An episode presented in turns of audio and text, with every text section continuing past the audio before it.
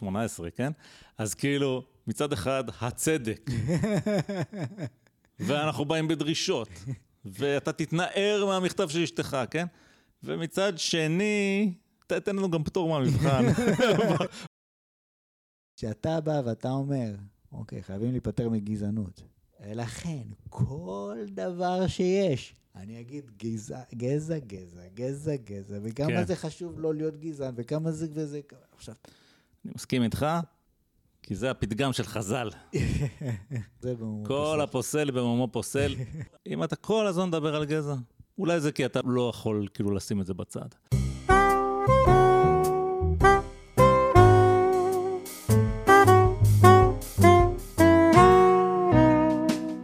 אדם אקראי, הפודקאסט שאפשר בלעדיו.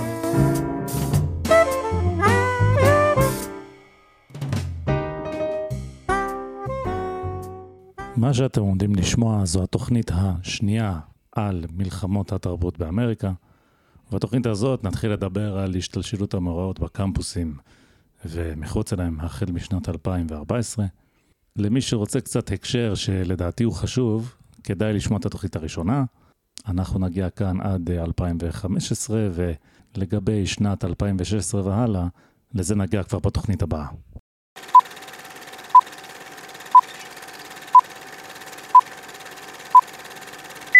אז בואו עכשיו נדבר קצת תכלס.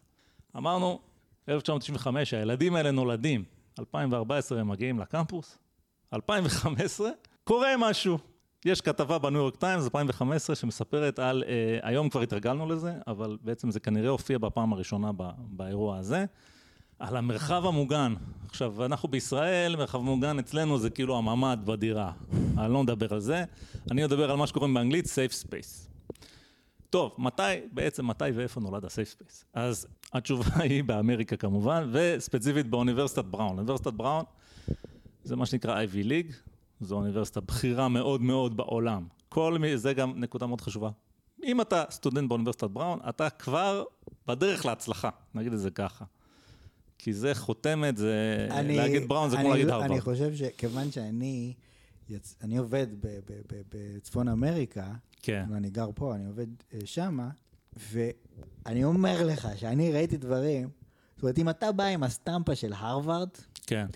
אתה יכול, תקשיב טוב, להגיע לעבודה בבוקר, לעשות פיפי על השולחן, כן. וללכת הביתה כל יום, וזה בגלל שהיום אתה נחמד.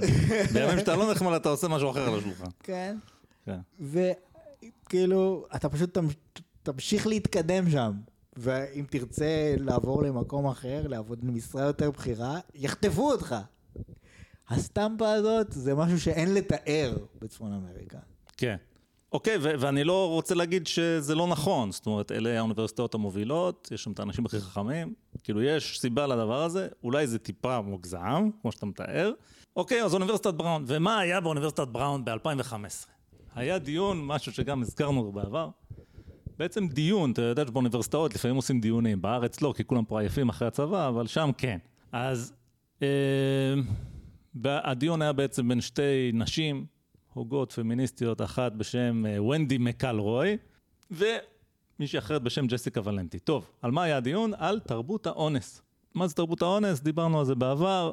זו באמת תפיסה, שים לב להדים של מרקוזה פה. זאת אומרת, יש כל מיני בעיות לנשים בעולם, אונס זה כמובן מאוד מאוד אה, אה, פשע חמור ומאוד קיצוני, אבל בואו נדבר על אה, אפליה נגד נשים ויחס לא טוב לנשים באופן כללי בחברה. ויש פמיניסטיות שמסתכלות על זה כאיזשהו, באיזשהו מכלול ואומרות, יש תרבות של אונס. זאת אומרת, האונס זה רק הקצה של קרחון, והקרחון הזה הוא מאוד מאוד גדול וקוראים לו תרבות האונס. זאת אומרת, פמיניסטית מאוד קיצונית, תגיד לך, אפילו להחזיק את הדלת זה חלק מתרבות האונס. מישהי שפחות קיצונית תגיד לך, זאת זה ששורקים לבחורה ברחוב, זה חלק מתרבות תרבות האונס, אוקיי? משהו שנשמע יותר סביר קצת. אנחנו הסכמנו עם הרעיון הזה בעבר כשדיברנו עליו, אה, יש לדעתנו כאילו משהו שאפשר לקרוא לו תרבות האונס. יש, בטח, כן. אה, זה גם, אבל לא משנה, אנחנו כרגע לא מתווכחים על זה, היה דיון באוניברסיטת בראון, לא אכפת לי כרגע כן, מה אני חושב או אתה חושב כן, על כן, הנושא. כן, בוא נמשיך. וונדי מקלרוי, היא חושבת שזה לא נכון. זאת אומרת, היא מתנגדת לרעיון שהארצות הברית היא תרבות אונס, היא אומרת לא צריך להגזים, אונס זה פשע, זה לא חוקי, זה פשע חמור, יש עליו קלון, אה, זה לא תרבות אונס, כאילו תהיו, זה לא רציני, תסתכלו על אפגניסטן, זה תרבות אונס, אוקיי? ומקלרוי, אה, סליחה, זאת מקלרוי, והיריבה שלה, ג'זיקה ולנטי, חושבת שיש תרבות אונס ויופי. עד כאן דיברנו על אותם אה, שתי הוגות שהגיעו לדבר באוניברסיטת בראון. לא, לא, לא אמרת שמקלרוי גם בעצמה עברה אונס. מקלרוי, כן, היא קורבן של אונס בעצמה, וקורבן של התעללות ואלימות קשה מאוד מהבן זוג שלה. תכל'ס זה לא כל כך משנה לגבי העניין של המרחב המוגן, אבל זה נותן לה איזשהו קרדיט לעמדה שלה. היא שהיא אוקיי. מבינה... היא יודעת על מה היא מדברת. וגם נוטים להתייחס לאנשים כאלה ביותר כבוד, סתם בגלל שמגיע להם. כן, אז אולי אנחנו נוטים, אבל כמו שנראה תכף, מה שקרה באוניברסיטת בראון לא בדיוק הלך לכיוון הזה. אז בעצם יצא הקצף, זאת אומרת סטודנטים מאוניברסיטת בראון אה, פרסמו איזשהו מאמר ולא אה, רצו שמקלרוי תגיע. הם רצו בעצם שהאוניברסיטה תגיד לה, סליחה, גברת מקלרוי, אה, לא, לא אצלנו, הזמינו אותך וזה, אבל יש פה יותר מדי סטודנטים שזה מפריע להם. ומה שהם אה, אמרו, זה שמקלורי שמתנגדת, זאת אומרת הסטודנטים פה הם ברור באיזה צד הם, הם מאמינים שיש תרבות אונס, אוקיי? שים לב ל... רציתי להגיד את זה קודם, למרקוזה פה, יש תרבות שלמה שהיא תרבות אונס, ואם אתה לא מאמין בזה, אתה בתודעה אתה כוזבת. בתודעה כוזבת, כן? ואין מה לדבר איתך בכלל, אתה פשוט לא מבין מה קורה. ומבחינתם, אה, אם מקלורי הזאת תגיע ותגיד מה שיש לה להגיד, היא כאילו תשלול את החוויה שלהם, היא תשלול את הקיום שלהם, הם הרבה פעמים משתמשים במילה הזאת, אתה שולל את זכות הקיום שלי, כן? זה באנגלית אומרים you invalidate, כן? אתה עושה לי כאילו אינוולידציה. וזה יגרום להם נזק פסיכולוגי גדול וטראומה, ולכן האוניברסיטה, אחריותה אה, לעצור את הדבר הזה. אה, טוב, אז הם ניסו לגרום להנהלת האוניברסיטה לעשות את זה, זה לא הצליח להם כל כך, אבל נשיאת האוניברסיטה, אתה יודע, ניסתה להגיע איתם לאיזה, לאיזה, לאיזה מסע, לאיזה פשרה. אז היא אמרה ככה, אוקיי, הדיון על תרבות האונס הוא יתקיים אה, כמו שקבענו, אבל אם אתם לא, אם זה מפריע לכם, ואתם, קודם כל אתם לא חייבים ללכת לדיון, כן? חוץ מזה, אנחנו נעשה עוד שיחה באותו זמן, שתדון בתרבות האונס. ושם לא יהיה דיון. זאת אומרת, לא יהיה debate, לא יהיה שני צדדים. זה, אנחנו נדבר על תרבות האונס. ומי שירצה, הוא יכול ללכת לשיחה הזאת. לכאורה פשרה סבירה, אבל מבחינת התלמידים זה לא, לא, לא מספיק טוב. כי עצם זה שהמייקלרוי הזאת, היא נוכ, נוכחותה בקמפוס, כן? זה שאתה בתור תלמיד רגיש, או תלמידה, אתה יודע שמאה מטר ממך יש אולם ושם יש דיון ועובדת שם אחת מקלרוי ומעיזה להגיד שאין תרבות אונס באמריקה, זה מטריג אותך ואתה נכנס מזה למצוקה גדולה מאוד ולכן אה, זה לא מספיק טוב. זאת אומרת, מה שאותה נשיאת האוניברסיטה הציעה לא מספיק טוב. ובעצם הם המציאו איזשהו רעיון, מה נעשה? אנחנו נגן על עצמנו על ידי זה שנבנה מרחב מוגן. safe space, אז הסטודנטים בעצם התארגנו. בנו איזה חדר, ארגנו איזה חדר בקמפוס, ובחדר הזה מי שהרגיש לא טוב היה יכול ללכת לשם ולהיות שם. ומה יש לך בחדר הזה?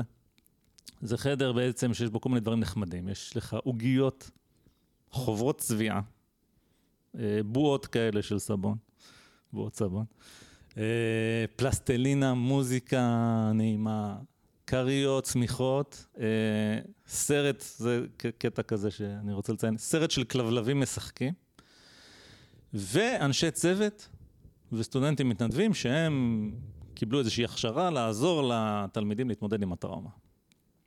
עכשיו העניין הזה של הכלבלבים משחקים, ראית את זה? כי זה מם שנתקלתי בו, אין לי מושג נתקלתי בו הרבה פעמים, אתה, אני חושב שזה כבר עבר זמנו, אבל הייתה תקופה שנגיד, לא יודע, היית רואה סרטון ביוטיוב ויש שם איזה בחורה שאומרת, אך טראמפ אה, הוא גזען והוא נוראי והוא היום, ומאחר שחשפתי אתכם לכל הדבר הנוראי הזה שנקרא טראמפ, אני סתם אומר טראמפ, זה יכול להיות גם משהו אחר. אז הנה תראו קצת כלבלבים חמודים להרגיע אתכם. ואז יש מין קצת כלבלבים חמודים, ואז היא ממשיכה לדבר. זה די מדהים. אז זה כנראה התחיל ב, ב, בעניין הזה של, של הדיון הזה על תרבות האונס בבראון. עכשיו בסוף, מה, מה, מה זה בעצם? זאת אומרת, אני כשקראתי את זה, אני די נדהמתי, זה גן ילדים, זאת אומרת, מה שמתואר זה גן ילדים, פלסטלינה, בועות. רגע, אבל אין התייחסות ל- לדברים שמותר או אסור להגיד באותו safe space? זאת אומרת, ה safe space הראשון שמתואר במאמר של ניו יורק טיימס, כל מה שמדובר על החדר שנרגעים בו. כן, תראה, במשתמע, אתה בא לשם כדי לא להתעסק בנושא הזה, אבל לא הייתה התייחסות ספציפית להאם הבנתי, מותר או אסור אוקיי. לדבר שם על הנושא. אני מניח ש, שאין טעם כאילו ללכת ל safe space רק בשביל לחלל אותו ו- לא, לא יודע, ולהכניס את. הפוליטיקה לא, פנימה. לא לא.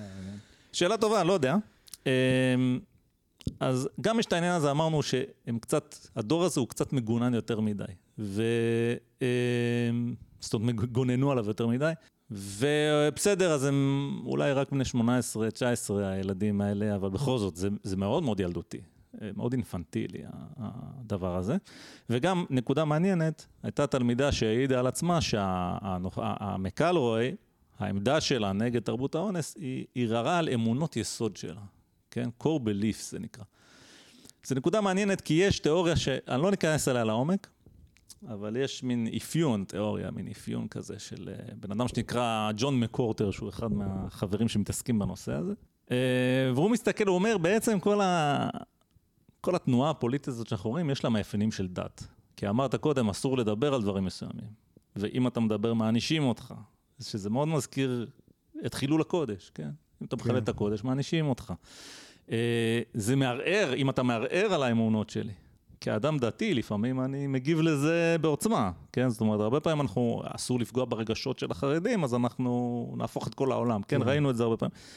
יש משהו בזה לדעתי בגישה הזאת לעניין הזה, אני לא יודע אם זה באמת, אה, לקרוא לזה דת זה, זה הגזמה או לא, אבל בוא נגיד יש מאפיינים.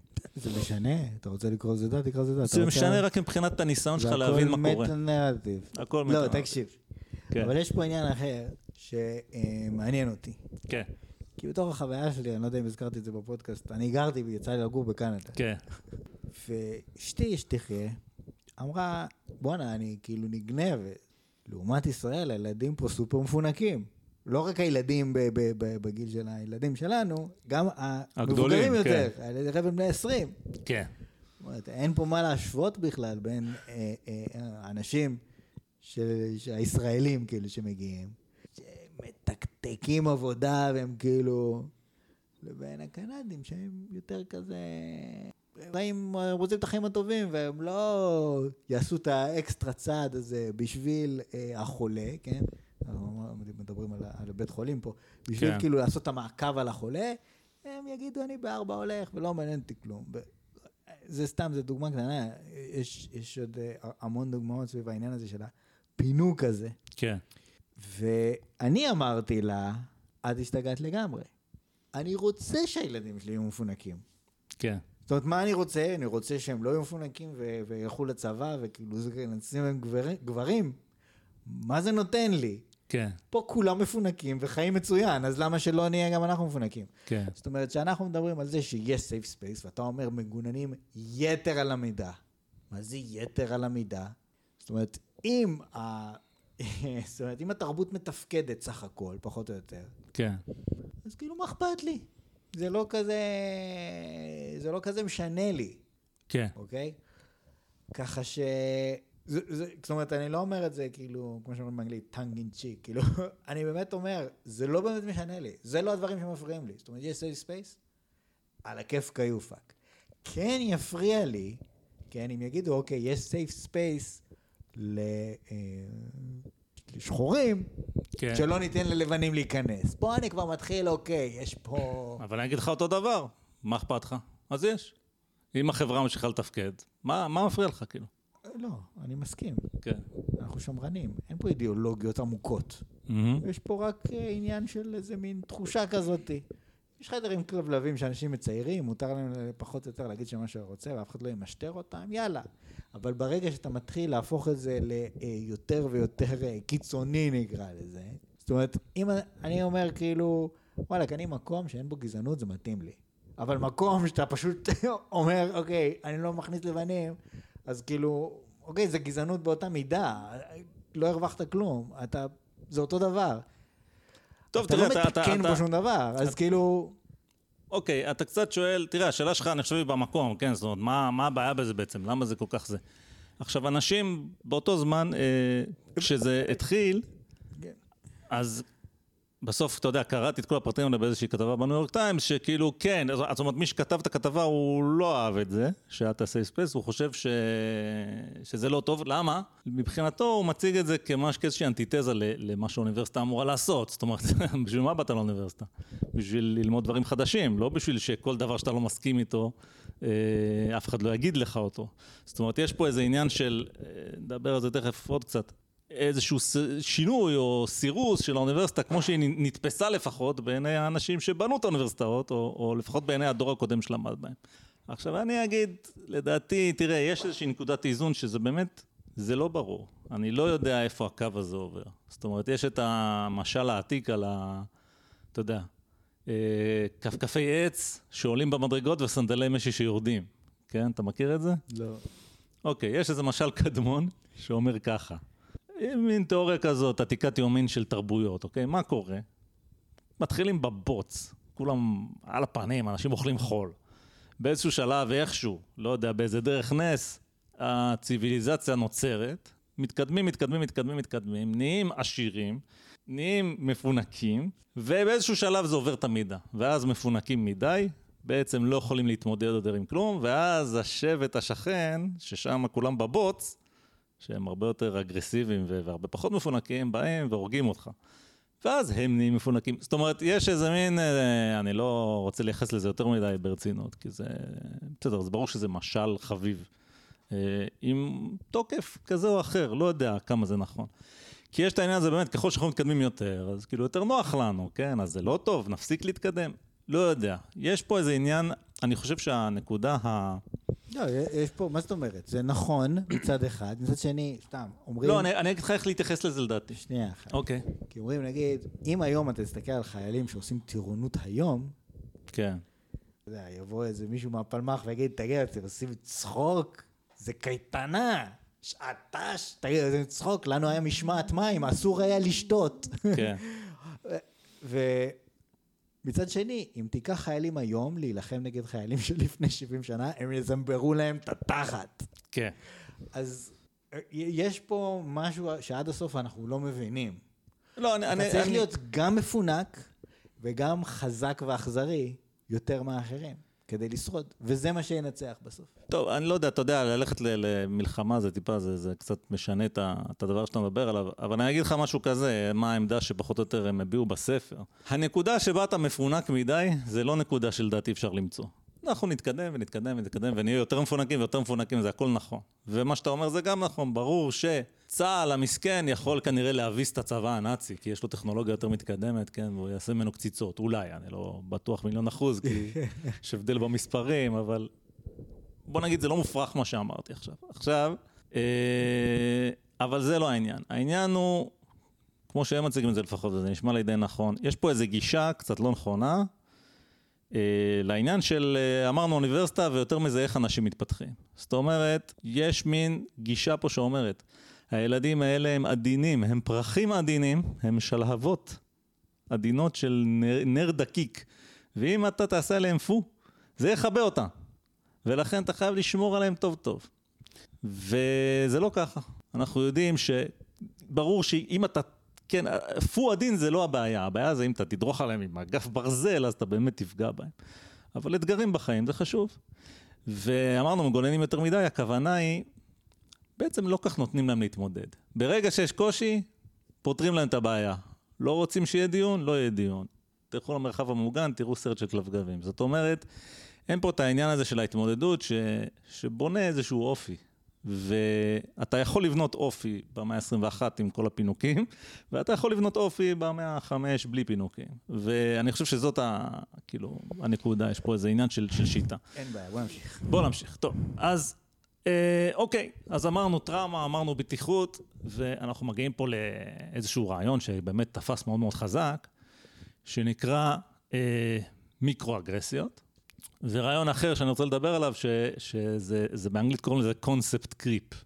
כן, אני בעברית קורא לזה זליגת משמעות. בואו בוא נבין על מה מדובר. פסיכולוג אוסטרלי בשם הסלאם, אז אדון הסלאם, שמאוד קשה לכתוב את השם שלו בעברית בלי שזה יהיה האסלאם, אבל קוראים לבן אדם הסלאם. אז הוא, הוא תיאר את הנושא הזה של קונספט קריפ. הוא אומר, בעצם יש מילה, אה, טראומה. מה זה טראומה? אז אם אתה, לא יודע, לצורך העניין, ב-1900, אה, אז טראומה זה היה נקראת לך הראש. ב... אני לא יודע איזה שנה זה, אבל ב-DSM 3, כן, DSM זה הספר הגדול של הפסיכיאטרים שמגדיר איזה מחלות פסיכיאטריות יש, והוא כל הזמן יש לו גרסאות, זה כמו תוכנה, DSM 3, DSM 4, DSM 5.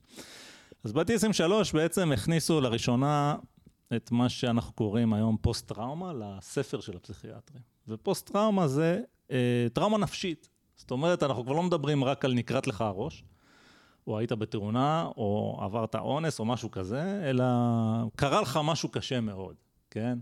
וזה טראומה. עכשיו, ההגדרה הפסיכיאטרית, לפחות ב-DSM 3, היא שהחוויות שעליהן מדובר הן אה, מאוד מאוד חמורות. זאת אומרת, זה לא עניין סובייקטיבי, לא אני מרגיש שהעליבו אותי אז אני בטראומה, אלא זה משהו שכולם יסכימו שהוא אירוע מאוד מאוד קשה. הלם קרב, הלם קרב זה המקור של הפוסט-טראומה בעצם, משם זה נולד, אה, אמרנו אונס, אונס, עינויים, אה, דברים כאלה, אוקיי? אולי זה מחלה נוראית, או לא יודע. אבל כל הדוגמאות שנתתי, שים לב, יש שם משהו קצת אובייקטיבי, זה לא רק בראש, ולא בלי סיבה טובה. עכשיו, אם נגיד לא, הסבא שלך מת ומאוד אהבת אותו, זה לא טראומה. כי סבא מת בסוף, אין מה לעשות, זה חלק מהחיים, זה רגיל, זה קשה, אבל זה רגיל. ועם הזמן, בעצם המילה טראומה שינתה את המשמעות, והיום טראומה זה, קודם כל זה עניין סובייקטיבי. אם אתה חווית חוויה קשה, לא משנה מה זה, לקחו לך את הסוכריה, אבל אתה חווית את זה בצורה קשה מאוד, הייתה לך טראומה. וזה אה, אה, סובייקטיבי לגמרי, וזה לכן יכול להיות כל דבר. כל דבר יכול להיות טראומה. אותו דבר, אה, בריונות. מה זה בריונות? אז באמת, יש את הקטע של הילד שלוקח לך את הכסף בבית ספר, אבל היום בריונות זה מושג הרבה יותר כללי, נכון? זאת אומרת, אה, אני לא אומר שזה לגמרי לא נכון אולי, אולי זה בסדר. אה, הבוס שלך, שהוא קצת מתעלל בך בעבודה, זה בריונות, כן? ויש בריונות נגיד בבית ספר שהיא אף אחד לא מרים יד על אף אחד, אבל יש בריונות, נכון? כל מיני התנהגויות של ילדים. אז כל מיני מילים בעצם, המשמעות שלהן מתרחבת עם הזמן. ומצד אה, אחד, אוקיי, מילים משתנות, זה חלק מהחיים. מצד שני, אמרנו, כל דבר יכול להיות טראומה. אז באמת, אה, לצורך העניין, הזמינו מרצה לאוניברסיטה, וזה עושה לך טראומה. כלומר, זה הקצה היותר קיצוני של זה. אה, ובגלל שזה טראומה, אז, אז צריך להגיב לזה כאילו זה טראומה, ולעשות אה, אה, מה שצריך. לא להעיף את המרצה הזאת מהקמפוס, שאנחנו נראה דוגמאות כאלה, או לעשות מרחב מוגן. משהו צריך לעשות, צריך לפעול. זה טראומה, אוקיי? אז זה העניין הזה של קונספט קריפ, או זליגת משמעות. המשמעות ככה נעשית משהו די נזיל שמשתנה מאוד עם הזמן ומשתנה מהר. זאת אומרת, שנת 2000 זה לא טראומה, שנת 2010 זה כן טראומה. ופה אני חושב שיש, אה, נחזור רגע למרקוזה, כי הוא אמר משהו שאמרתי, אמרתי אותו קודם כי רציתי להזכיר אותו עכשיו. שים לב לשינוי בשפה. שינוי בשפה מעיד על עומק המהפכה, ובאמת יש פה שינוי בשפה, וזה מראה לך שבאמת דברים משתנים. זאת אומרת, זה שדבר שבאמת היית אומר, לא יודע, הגיע מרצה לקמפוס והיא אומרת דברים שאני לא מסכים איתם, ויש לי טראומה, תעזרו לי. זה אנחנו, כאילו, שהיינו בגיל הזה של הסטודנטים, אף אחד לא היה אומר כזה דבר בכלל, אבל אם מישהו היה אומר, אז הוא היה... בסדר, הוא היה עובר גם בריונות והתעללות, כי כולם היו צוחקים עליו, כאילו, זה מה שהיה קורה לו. מילים משתנות, בלשנים יגידו לך את זה, וזה בסדר. כן. אבל אותו אסלאם הוא בעצם אמר, אם אתה מגזים עם זה, וכל דבר נהיה טראומה, ורק אתה מחליט אם עברת טראומה או לא, כי שוב, זה סובייקטיבי לחלוטין ואף אחד לא יכול להגיד לך. Uh, בניגוד להגדרה של ה-DSM, אתה לא הולך לפסיכיאטר, אתה הולך לפסיכולוג או שאתה הולך לקואוצ'ר היום, והוא אומר לך, תשמע, יש לך טראומה כזאת וטראומה כזאת, ולמה לא, כאילו? Uh, ומה שהוא אומר זה יכול לגרום ל... Uh, איך הוא מתאר את זה? פתולוגיזציה של חוויות רגילות. זאת אומרת, החיים קשים. ככה הם, לכולם. גם לביל גייטס, אוקיי? החיים הם לא קלים, אתה עובר כל מיני דברים קשים, וזה ככה זה. ואם החוויה הנורמלית של החיים נתפסת כטראומה, זה בהחלט יכול מאוד להחמיר את הבעיה, ואמרתי את זה קודם, ואתה בעצם לא מתמודד, אתה לא מפתח את החוזק שאתה אמור לפתח. עכשיו, ברור שיש לזה גבול, כי אם אני אעשה לך דברים מספיק רעים, כן, אתה תהיה על הפנים ואתה לא, לא תיבנה מזה, זה יהרוס אותך. אבל יש המון חוויות רגילות שהן קצת לא נעימות, ובכל זאת אנחנו עוברים אותן, וזה בונה לנו את האופי. אוקיי, בוא, בוא... כן, אבל למה בעצם... אה, הזכרת את הקונספט. אז כי זה עוד יחזור, זה עוד יחזור אה, זה עוד בהרבה יחזור. מקומות. כן, כן, כן, אוקיי. זה עוד יחזור. אז בואו נדבר קצת על בעצם הפעם הראשונה שזה ככה מתחיל אה, לצאת, אה, לברוח מהכלוב ולהתפשט ב- מי בזה. מתחיל לברוח מהכדור? הקונספט קריפ, אה, אוקיי. וזה הנושא הזה של מיקרו-אגרסיות. אוקיי. מה זה מיקרו-אגרסיות? היום כבר אנשים מכירים את המושג, לא כולם, אבל מי שמתעניין קצת בארצות הברית מכיר. יעני, כל האשכנזים בתל אביב מכירים את זה. מה זה מיקרו-אגרסיה? אז מי שהמציא את זה זה בן אדם שקוראים לו דרלד סו, הוא מאוניברסיטת קולומביה, גם מאוניברסיטה בכירה בארצות הברית, והוא אומר כזה דבר, אתה, אמרתי קודם, אה, הגבר שמחזיק את הדלת בשביל האישה. כן. הוא לא עשה שום דבר רע, נכון? הוא בסך הכל החזיק את הדלת, הוא ניסה להיות נחמד אפילו. אבל זאת מיקרו-אגרסיה, למה? כי מה, האישה לא יכולה לפתוח כי מה, דלת? האישה לא יכולה היא לפתוח מספיק לבד? אז- חזקה. כן. זה מה שאתה אומר בעצם. זה, זה הדרך להסתכל על זה מה זאת אומרת? כמיקרו-אגרסיה. זה אחד לאחד. זה מה שאתה אומר. זה לא מה שאני אומר.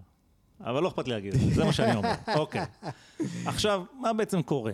האישה כאן, לצורך העניין, אותה אישה יכולה להגרי, להרגיש את זה, כן? זאת אומרת, אה, מה, מה הוא עושה, כאילו? מה הוא עושה לי טובות? מה אני צריכה את זה, כן? אה, ולחוות איזושהי חוויה לא נעימה. קטנה.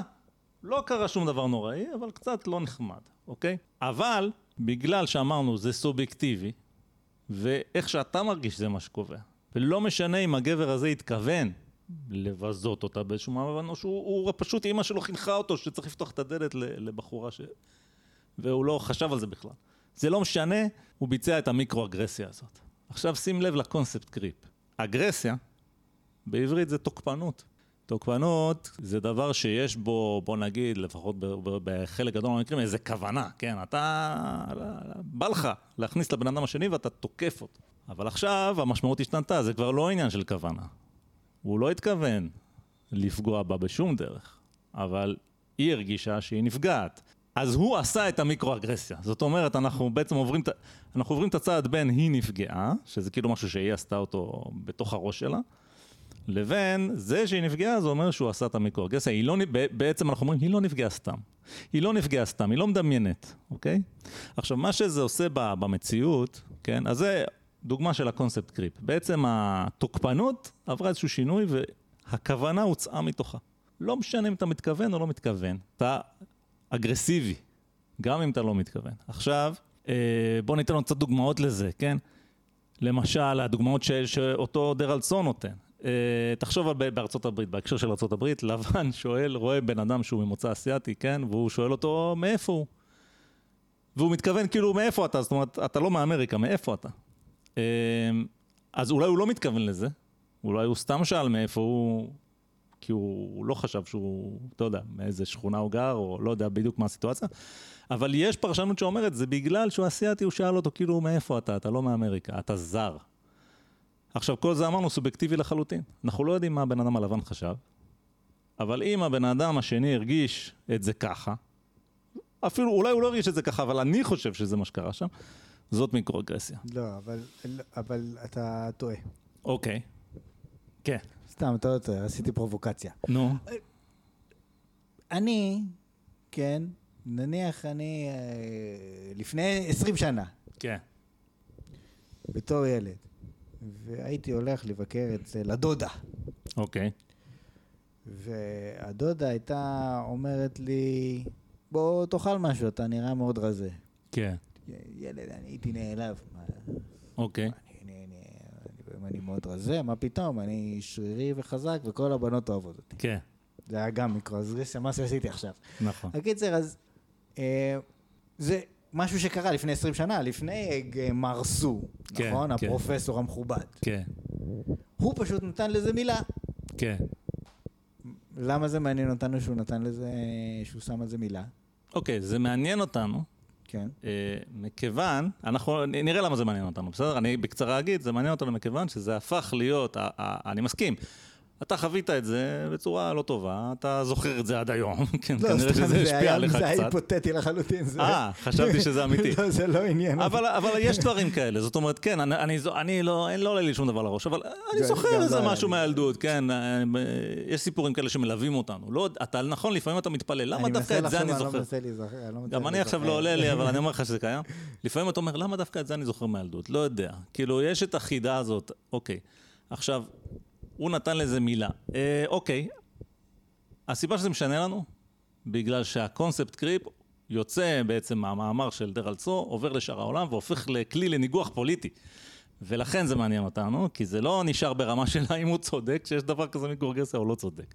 זה הקטע הפחות מעניין. מה שמעניין זה מה זה מאפשר לך, אמרנו קודם על הגישה הצינית. אם אתה מרקוזה, ואתה רוצה לשנות את העולם, ואתה גם למדת מהפוסט-מודרני שהשפה היא כלי רב עוצמה, אוקיי? אומרים, אני חושב, אתה יודע, אחרי שככה התעמקתי בזה קצת, מה זה, השפה יוצרת מציאות אה, לא עד כדי כך, אבל השפה היא כלי רב עוצמה כדי לתקוף את היריבים שלך. ואז המיקרואגרסיה הופכת לאיזשהו כלי בארגז אה, כלים שלך, כן? כדי לפרק את היריבים הפוליטיים שלך, ולכן זה מעניין. למה אתה צוחק? אני צוחק. זה מיקרואגרסיה, אגב, שצחקת לי בפנים, אני חייב אה, להגיד. כן, קודם כל, אני לא סופר אותך, זה ברור לך. אבל, כן, אתה יכול אה, להיכנס... שים. לב לדוגמאות שהבאת, כי זה נורא משעשע. כן, אוקיי. וגם הדוגמה שאני הבאתי. כן, הילד הקטן, הדוגמה שלא קרתה מעולם, כן? הקטן והרזה. מה מעניין אותי, כאילו, אני כזה, כאילו, אני בכלל, יש, אני נעלב מדברים, אבל לא משטויות כאלה. אז הדודה המבוגרת והילד הקטן, והאסייתי, שכאילו שואלים אותו מאיפה אתה, כן. כן, לעומת הלבן, הנייטיב, הוא, אתה יודע, הוא נייטיב עם העושר הצבור, ולעומת המהגר, כן? אוקיי. וכאילו כל הדוגמאות שאתה תיארת, האם יכולה להיות מיקרואגרסיה מהצד השני? זאת אומרת שמישהו, שביל גייטס ייעלב, כי מישהו אמר לו משהו. אוקיי, אז יש תשובה לזה. אתה רוצה לענות או שאתה לא? אני לא יודע, מה, לא, ברור שהיא, אתה יודע, אם נחשוב מספיק נמצא אולי איזושהי דוגמה, אבל האם זה קשור לתיאוריה הזאת של פרופסור סו או משהו אז, כזה? אני, אז זה בדיוק, אני, דווקא טוב שאמרת את זה, כי זה בדיוק עונה על, ה, על השאלה ששאלת קודם, למה מעניין אותי האדון סו עם הרעיונות המעניינים כן, שלו? כן. כי זה מעניין אותך, כי התשובה היא לא. זאת אומרת, יפה, כאילו- אז בדיוק זה העניין. כן, זה, זה למה זה מעניין. כי כאילו כן, אוקיי, לך תדע ממה ביל גייטס נעלב, ואתה נתת דוגמה, שכחתי של השחקן כדורסל, מי זה היה? שהוא ב- קווין בטוויטר. דורנט, קווין דורנט. קווין דורנט, כן. שהוא כאילו מיליונר והוא מוכשר והוא נערץ על ידי כולם כן, והוא נעלב מהטוויטר. זה לא מיקרואגרסיות, זה אגרסיות. אומרים לו, אתה אפס, אה, אוקיי, אתה בסדר. סמרטוט. קיבלתי, אבל בכל זאת הפער של המעמד פה הוא מדהים, כן? אבל התשובה היא, אה, כאילו כן לפי התיאוריה הזאת, אבל למה לא? כי ביל גייטס לא יכול לנגח פוליטית את האפס שהעליב אותו. אוקיי, אז בעצם... זה, ולכן זה, העניין. זה לב העניין. נכון. לא זה שאנשים נעלבים, אלא שעלבונות יכולים להיות רק בצד אחד. וברגע שאתה, כן, שים לב, כן, יש פה עניין חשוב. כן. יש פה עניין חשוב.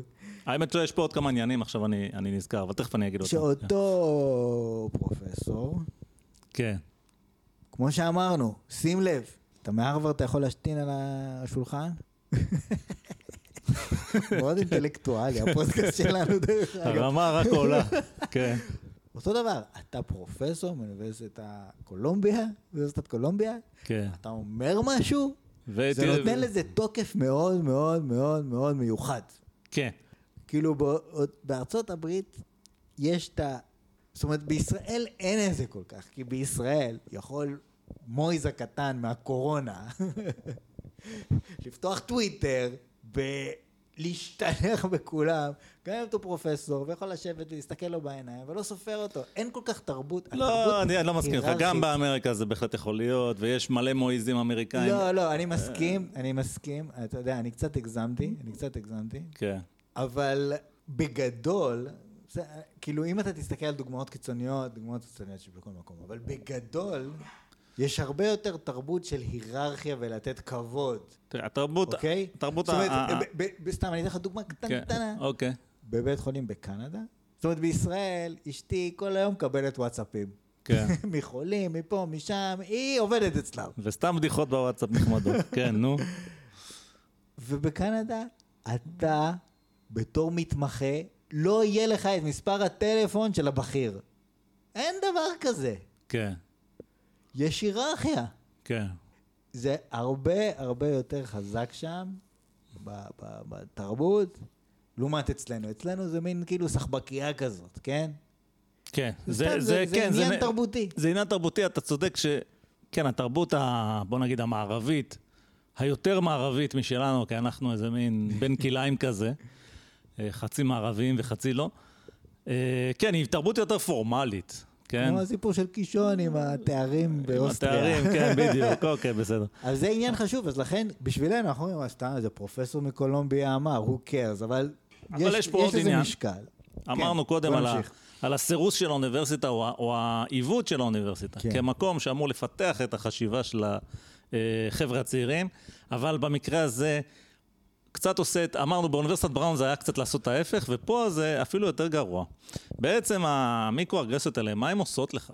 הן מעודדות אותך. כשאתה חווה, קודם כל אם אתה חווה את זה, זאת אומרת אם הפנמת את הרעיון הזה ואתה אומר אוקיי, עשו לי מיקרו-אגרסיה. אה, ובדיוק היום שמעתי אה, איזה פרופסור ש, שהתפטר, והוא, אני לא זוכר את כל הסיפור, אבל לצורך העניין איזושהי תלמידה אמרה לו, מה שאמרת עכשיו זה הכי הרבה מיקרו-אגרסיות ששמעתי בחיים, כן? זאת אומרת, המו- המונח הזה בהחלט תפס.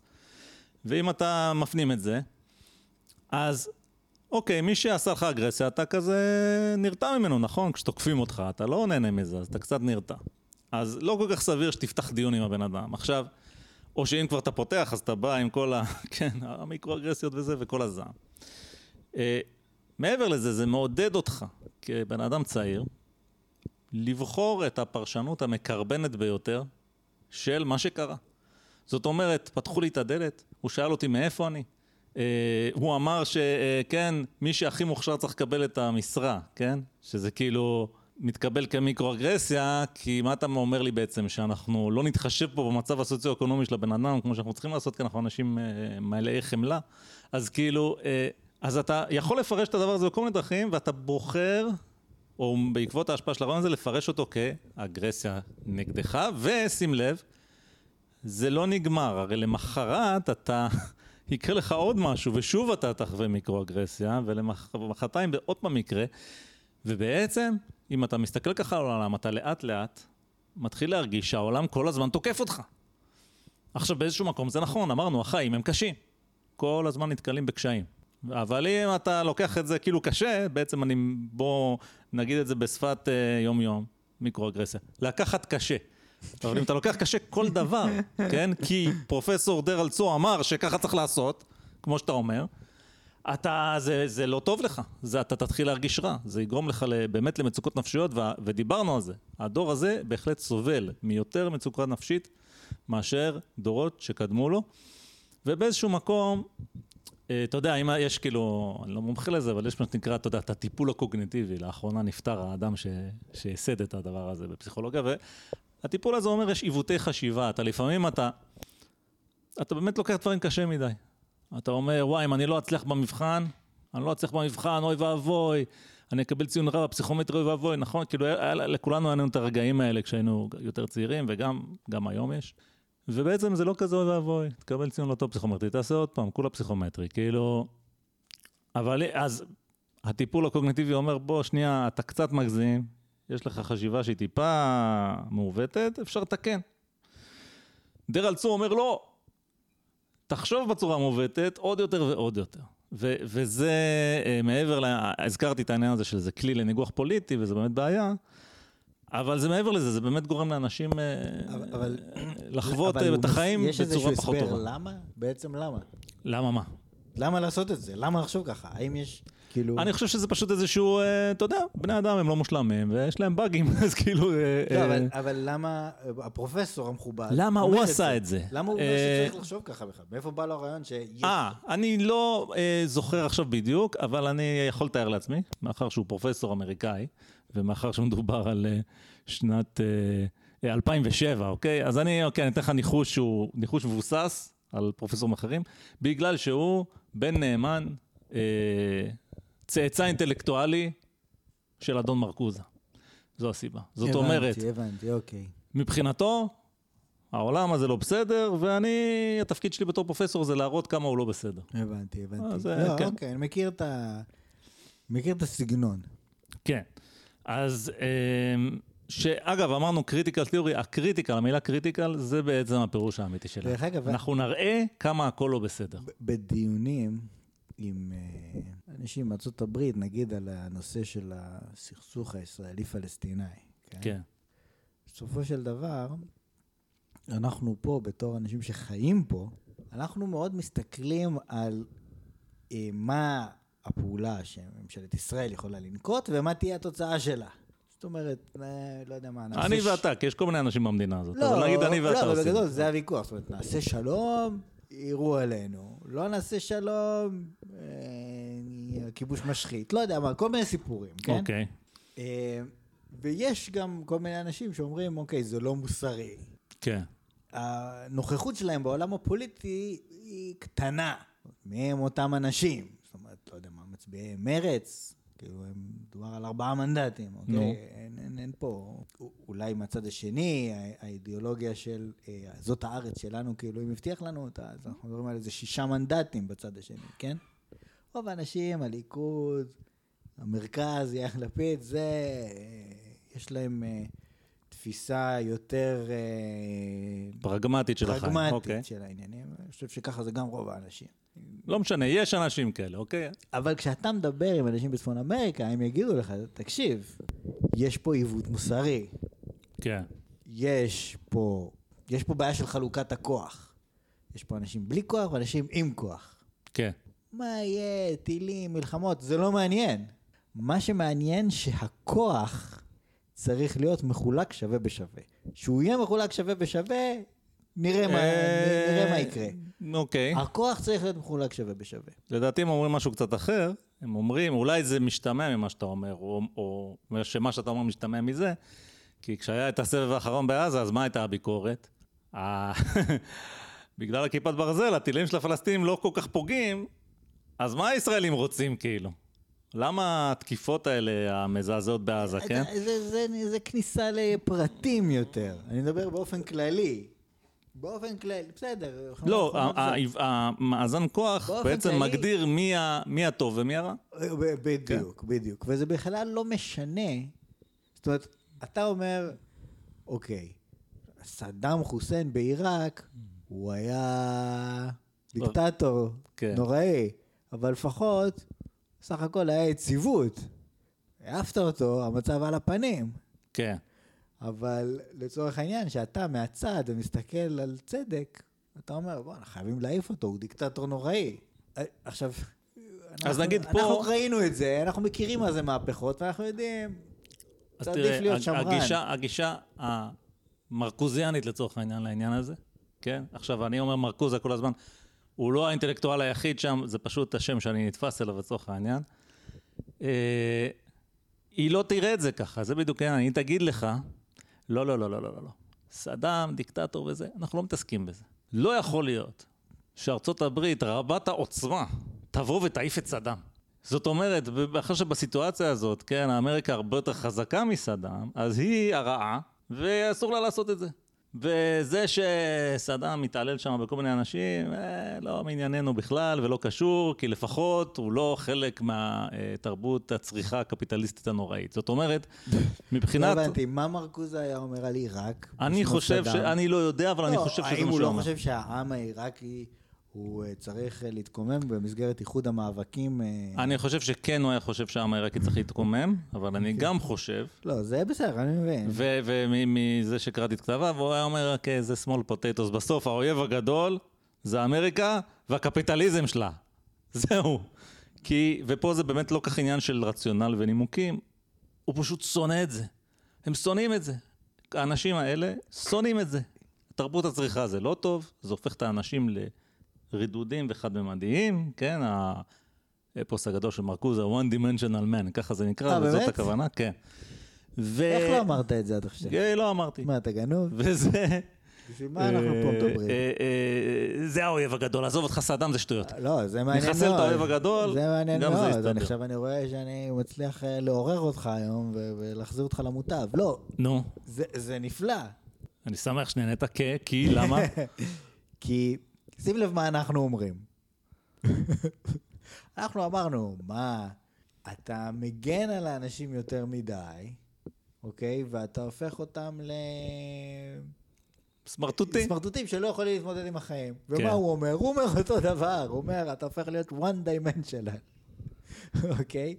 אבל לא, מבחינתו אתה. לא, זה לא שאתה סמרטוט כמו שאתה, אתה אולי קצת סמרטוט כי אתה לא מתמרד התרבות במערכת הצריכה הנצלנית. הורסת כן, אותך. אבל משהו לא מסתכל עליו, כן.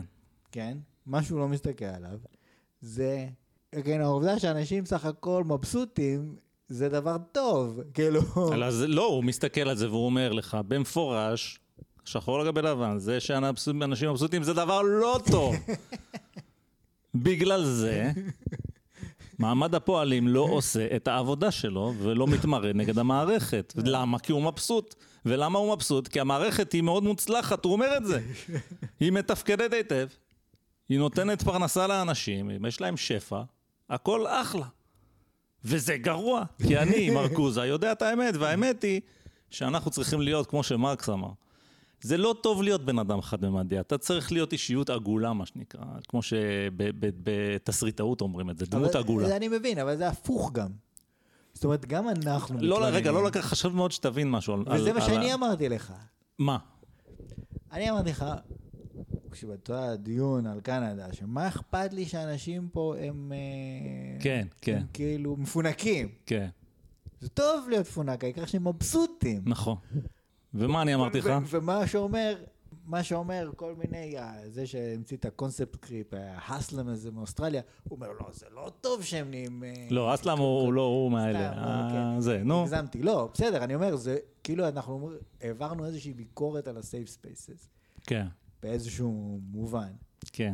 כאילו, אתה לא תצליח להתמודד עם החיים. וכאילו, אני בכל זאת בא ומאתגר אותך קצת. אבל מסתבר שגם מהצד השני, מאתגרים פה. גם מרקוזה אומר, אותו דבר בדיוק. הוא אומר, עזוב את האושר. מה עם, ה... מה עם החיים האמיתיים? מה כן. עם הדמ... הגילות הזאת? זאת אומרת, יש פה דבר מאוד מעניין, שאתה בא...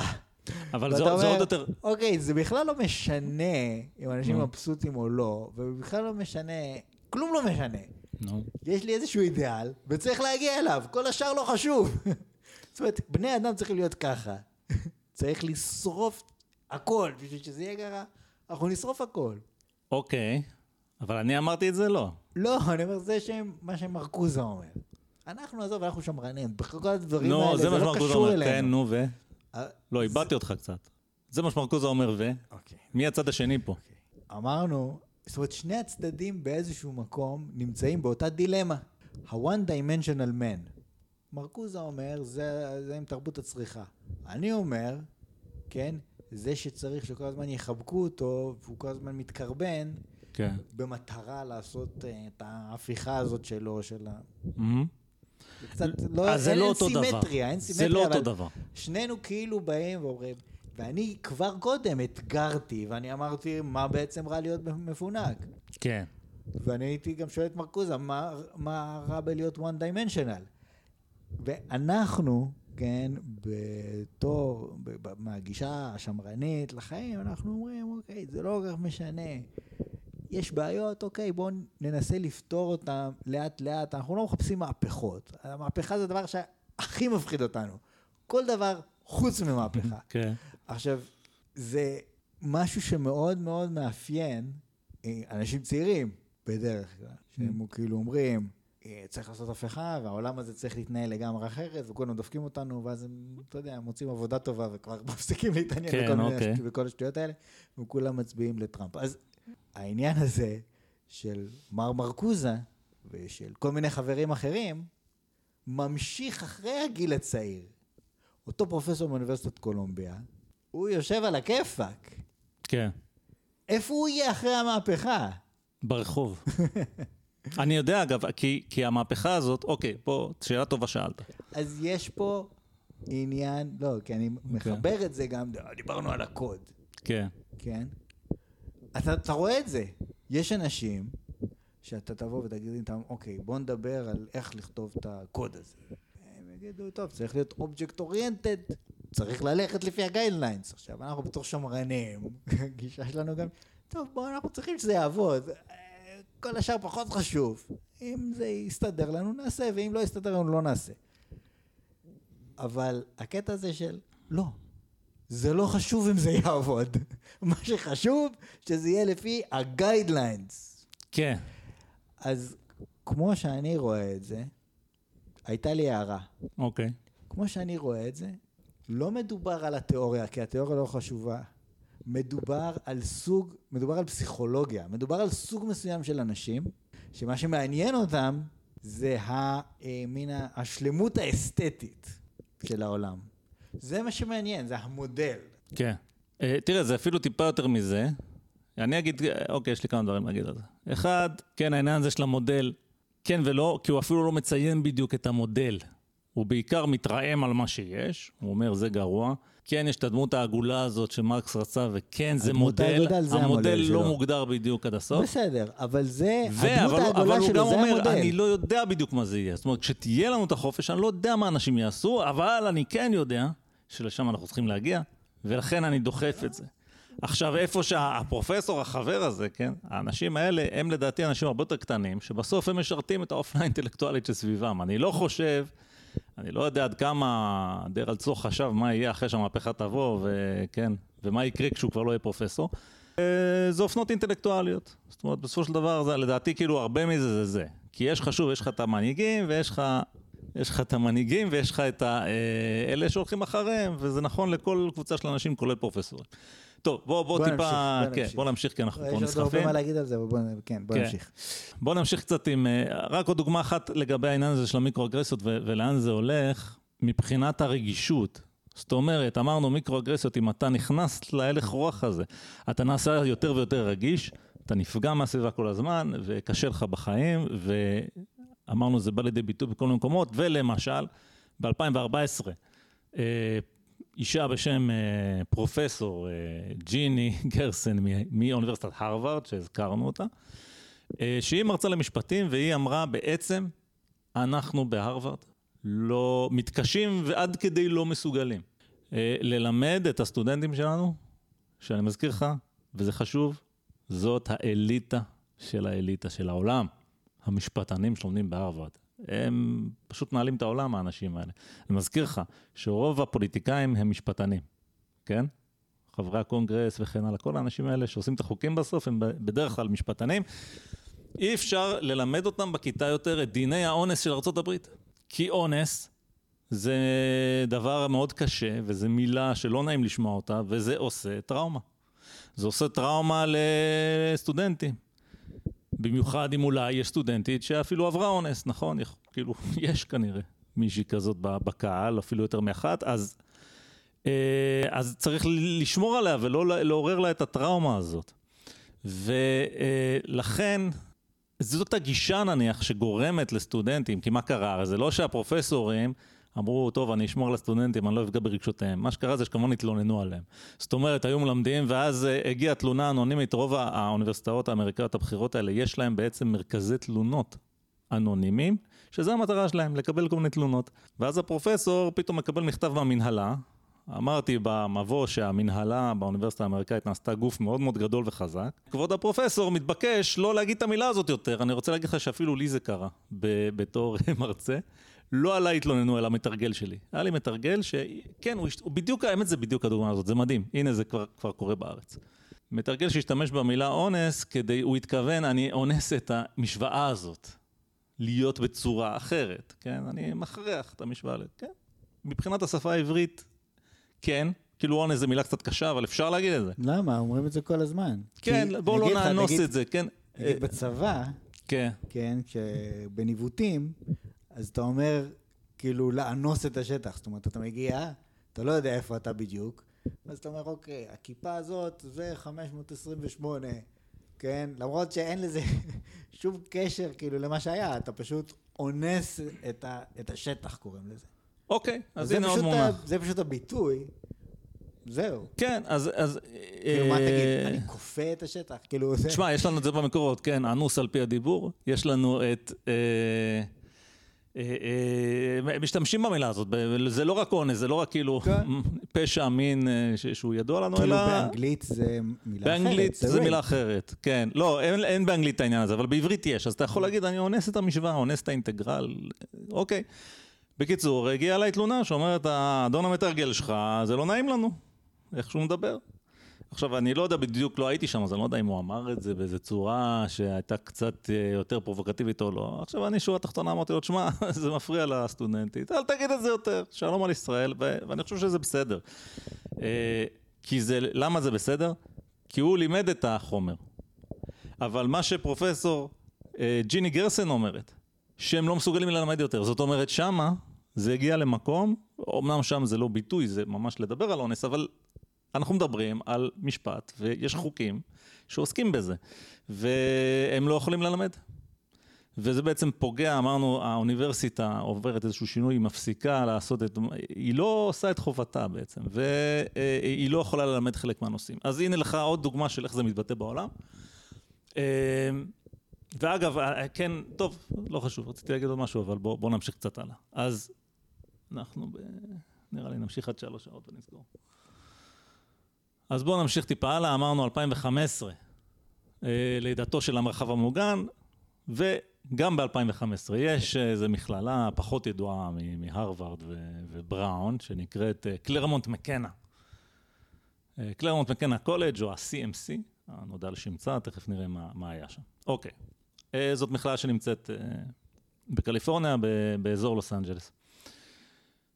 אז ב-2015 תלמידה סטודנטית במכללה בשם ליזט אספינוזה, שהיא, אספינוזה, כן, ממוצא מקסיקני, פרסמה מאמר בעיתון הסטודנטים על הקשיים שהיא חווה כסטודנטית ממוצא מקסיקני. והיא אמרה, שזה מה שנקרא, כן, לטינה, כן? היא לטינה. אז היא שמה לב שבקמפוס הלטינוס שהיא פוגשת הם בדרך כלל אה, עובדי צווארון כחול, מה שנקרא. אני יודע מה זה, זה שיפוצניקים ובנאים ומנקים ומי שתכלס עושים עבודה. וזה הלטינוס שיש. כמובן שיש גם אותה, ואני מניח שהיו עוד סטודנטים שהם ממוצא מקסיקני, אבל אין, אה, לא, היא לא רואה כאילו במנהלה או בסגל. זאת אומרת, הפרופסורים הם לבנים, והאדמיניסטרטורים הם לבנים, וזה לא, היא לא אהבה את זה. אז היא כתבה את זה במאמר, והיא כתבה שהיא גם מרגישה שהיא חלק ממכסה. זאת אומרת, אנחנו מכירים את זה שיש עניין של אפליה מתקנת, כן? שיהיו יותר אה, מקסיקנים, אז מכניסים. ו... אה, שזה מצחיק אותי, הנקודה הזאת שהיא כתבה, שהאווירה בקמפוס מבזה אנשים מהמעמד העובד, שזה אגב, אני בטוח שזה נכון, כי בקמפוס כולנו יודעים שכולם סנובים, ובהחלט אה, בזים לאנשים מהמעמד העובד. עכשיו, כל זה היא כתבה בעיתון, ובעצם היא אמרה, אתם באוניברסיטה אתם צבועים, אה, אתם כל הזמן מדברים על שוויון, אה, אבל אתם לא באמת מקיימים, והתרבות בקמפוס היא תרבות מערבית בלבד, ואתם לא נותנים מקום. וסתם בשביל הקוריוז, התרבות היא לבנה וסיס הטרו-נורמטיבית. עכשיו, עד המילה הזאת, אה, אוקיי, כאילו הבחורה כותבת את מה שהיא מרגישה וקצת מעבירה ביקורת. המילים האלה, מאיפה הם הגיעו? אמרנו קודם, יש את האנשים ויש את האינטלקטואלים. אז היא לצורך העניין שייכת לאנשים, אבל אתה רואה את ההשפעה של האינטלקטואלים. כן. אה, כי לא אמרתי את זה, אבל הקריטיקל תיאורי הזה, הזכרת critical. מה זה cis? cis זה כאילו ההפך מטראנס. שזה מתאים, שאם אתה נגיד אה, גבר ואתה אוקיי. מרגיש גבר, אז אתה cis, אוקיי? אה, אוקיי. עכשיו, אתה לא יכול להגיד, לא יכול לענות על השאלה שלך מבלי לבצע מיקרו-אגרסיות, אה, בלי סוף, כן, ברור לך. עכשיו, היא שלחה את המאמר הזה לחברי הסגל, ויש גברת בשם מריס פלמן, שהיא מה שנקרא דיקנית הסטודנטים. מה זה דיקן הסטודנטים? זה בן אדם שהתפקיד שלו לעזור לסטודנטים. אז היא, הדיקנית הסטודנטים ענתה לתלמידה הזאת במייל פרטי ואמרה לה, כאילו כן, קיבלנו את המייל שלך, תודה ששיתפת אותנו, האם אנחנו יכולים לעזור, את רוצה לדבר על זה? חשוב לי ולצוות אה, בדקנת הסטודנטים, אנחנו מנסים אה, אה, לעזור לכל מי שהיא אה, אמרה את זה באנגלית, doesn't fit our mold, כן? מי שלא כזה מתאים לתבנית פה, כן? ואשמח לדבר איתך על הנושא. אז אה, גברת אספינוזה שקיבלה את התשובה, אמרה, ככה זה? אני לא מתאימה לתבנית? אני אראה לה מה זה. פרסמה את התגובה הזאת שהיא קיבלה באופן פרטי בפייסבוק, וכמובן אה, אמרה, כאילו, אני לא מתאימה לתבנית, כנראה, וזאת uh, כנראה הבעיה. וכתוצאה מזה, בעצם התחילו מחאות בקמפוס. אז היו uh, uh, הפגנות, הסטודנטים בעצם התאספו, עשו מצעדים, עשו הפגנות, דרשו שדיקנית הסטודנטים, הגברת ספלמן הזאת, שהיא תתפטר, והיו שני סטודנטים שאפילו שבתו רעב, ויש סרטון מה, מהתקרית הזאת, שבו הדיקנית הסטודנטים, אישה, אני יודע, בטח בת 40, 50 לפחות, עומדת שם בעצם במעגל סטודנטים. והסטודנטים פשוט משפילים אותה, זה באמת לא נעים לראות. אתה רואה אישה מבוגרת ופשוט אה, עשרות, אה, עשרים, אה, משהו כמו עשרים חבר'ה צעירים, שאתה יודע, יורדים עליה כסח. וצועקים אה, עליה ו- ומתריסים נגדה בכל מיני דרכים. היא קצת, אה, אתה יודע, אני פעם אחת, אתה יודע, יצאו עליי קצת בפייסבוק. חייב להגיד לך שלקחתי את זה די קשה.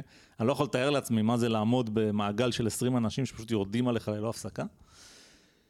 והספלמה הזאת היא, היא, היא קצת, כאילו היא רצתה לבכות בתכלס, אבל היא התאפקה, היא לא בכתה, היא קצת עצמה את העיניים, ומיד אחרי זה, איך את מעיזה לנמנם פה, כן? בזמן ש, שאנחנו מוחים פה נגד גזענות. אה, ובקיצור, מעגל זעם, אני חושב שזה השם הנכון לדבר הזה. והזכרתי את מהפכת התרבות בסין, ובסין, בעצם אה, באנגלית קוראים לזה struggle session. עכשיו אמרתי, אם אמריקה זה 100, סין זה מיליון. אני לא רוצה להגיד שזה אותו דבר. אבל מהפכת התרבות בסין, שבעצם מה שקרה שם זה שמאו, שהיה במצב פוליטי לא כך נוח במפלגה, החליט להראות לחברים שחשבו שהם יכולים להסתדר בלי מאו, שאין דבר כזה סין בלי מאו, ובעצם הוציא מין אה, הודעה כזאת לכל הצעירים במדינה, שאויבי המהפכה הקפיטליסטים הסתננו לכל מיני מקומות בסין, והצעירים, שזה הסטודנטים, צריכים אה, למצוא את אויבי המהפכה. ומה שקרה זה השתוללות טוטאלית של הסטודנטים בסין. מעגלי זעם, עכשיו פה אנחנו מדברים על באמת אלימות, זאת אומרת היו תופסים איזשהו מישהו מוצלח כזה או אחר, אם הוא מוצלח סימן שהוא קפיטליסט. אה, גוררים אותו, אני מדבר על פרופסור, כן, כזה או אחר. זה יכול להיות גם תלמיד, אבל בדרך כלל פרופסורים, בעצם התלמידים האלה מרדו במורים שלהם, השפילו אותם במעגלים בצורה כזאת שקצת מזכירה את מה שתיארתי. אבל בסין בדרך כלל גם הביאו להם מכות, לפעמים הרגו אותם, אה, זאת אומרת, זה, ו- ומדובר על היקף אדיר, זאת אומרת, תחשוב על מה זה כל הסטודנטים בסין, כן?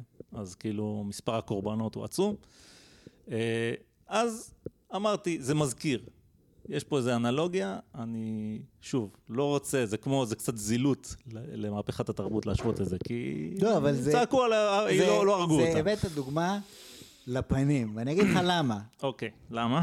כי אני, אתה זוכר, שאלתי אותך על פרופסור סון כן. מקולומביה, שאמר מיקרו-אגרסיות. איפה הוא יהיה אחרי המהפכה, כן. לא, אמרנו מיקרו-אגרסיות. אה, אוקיי. נכון? כן. אמרנו. אותם אנשים, אותם סטודנטים שמשפילים את גברת ספלמן, כן. הם מבחינתם בסדר גמור. בהחלט. הם זאת אומרת, נאבקים הם בגזענות. לא יכולים. זאת אומרת, לא- שלא לדבר על מיקרו-אגרסיות, אפילו אגרסיות הם לא יכולים להפעיל כנגד ספלמן, כי לה יש את הכוח. נכון, אז אז מה שהם עושים זה כאילו בסדר גמור. נכון. בוא, אנחנו כאילו, אוקיי, יש את העניין התיאורטי ויש את הזה, שזה פשוט כיף. איך אני אוקיי. יודע שזה כיף? נו, כי אנשים עושים את זה, כן. נכון? כשאתה היית בתיכון, ש... כלומר, כשאתה בכיתה א', אתה רואה את המורה ואתה רועד. את המורה. כן, כן, פה ושם יש איזה ילד ככה קצת חצוף וזה, יש. כן. אבל בגדול אתה המורה. וככל שאתה מתבגר, אתה כאילו, מי זאת, כאילו, מי זאת המורה הזאת? אני הולך להיות בהייטק. היא מורה, למען השם. כן. כאילו, אתה לא- כאילו, אני לא סופר אותה, וגם, זה מין כחלק מהתהליך של ההתבגרות, אתה גם רוצה כאילו להראות לחבר'ה, תראו, אני כבר בוגר, אני לא סופר את האישה הזאת. כן. אני הולך לרדת עליה ככה, כסח מול כולם, תראו איזה צחוקים. וכולם נקראים מצחוק. כן. וזה כאילו, אומר לך, בואנה, יצאתי גבר. אני זוכר פעם, המורה לתנ"ך, עשיתי לה בלאגן, העיף אותי מהשיעור. זה כן סיפור אמיתי. אוקיי. ועליתי מבסוט. נו. יאללה, כן, המורה לתנ"ך, עשיתי לה בלאגן, איזה צחוק. עכשיו אני חושב על זה הפוך.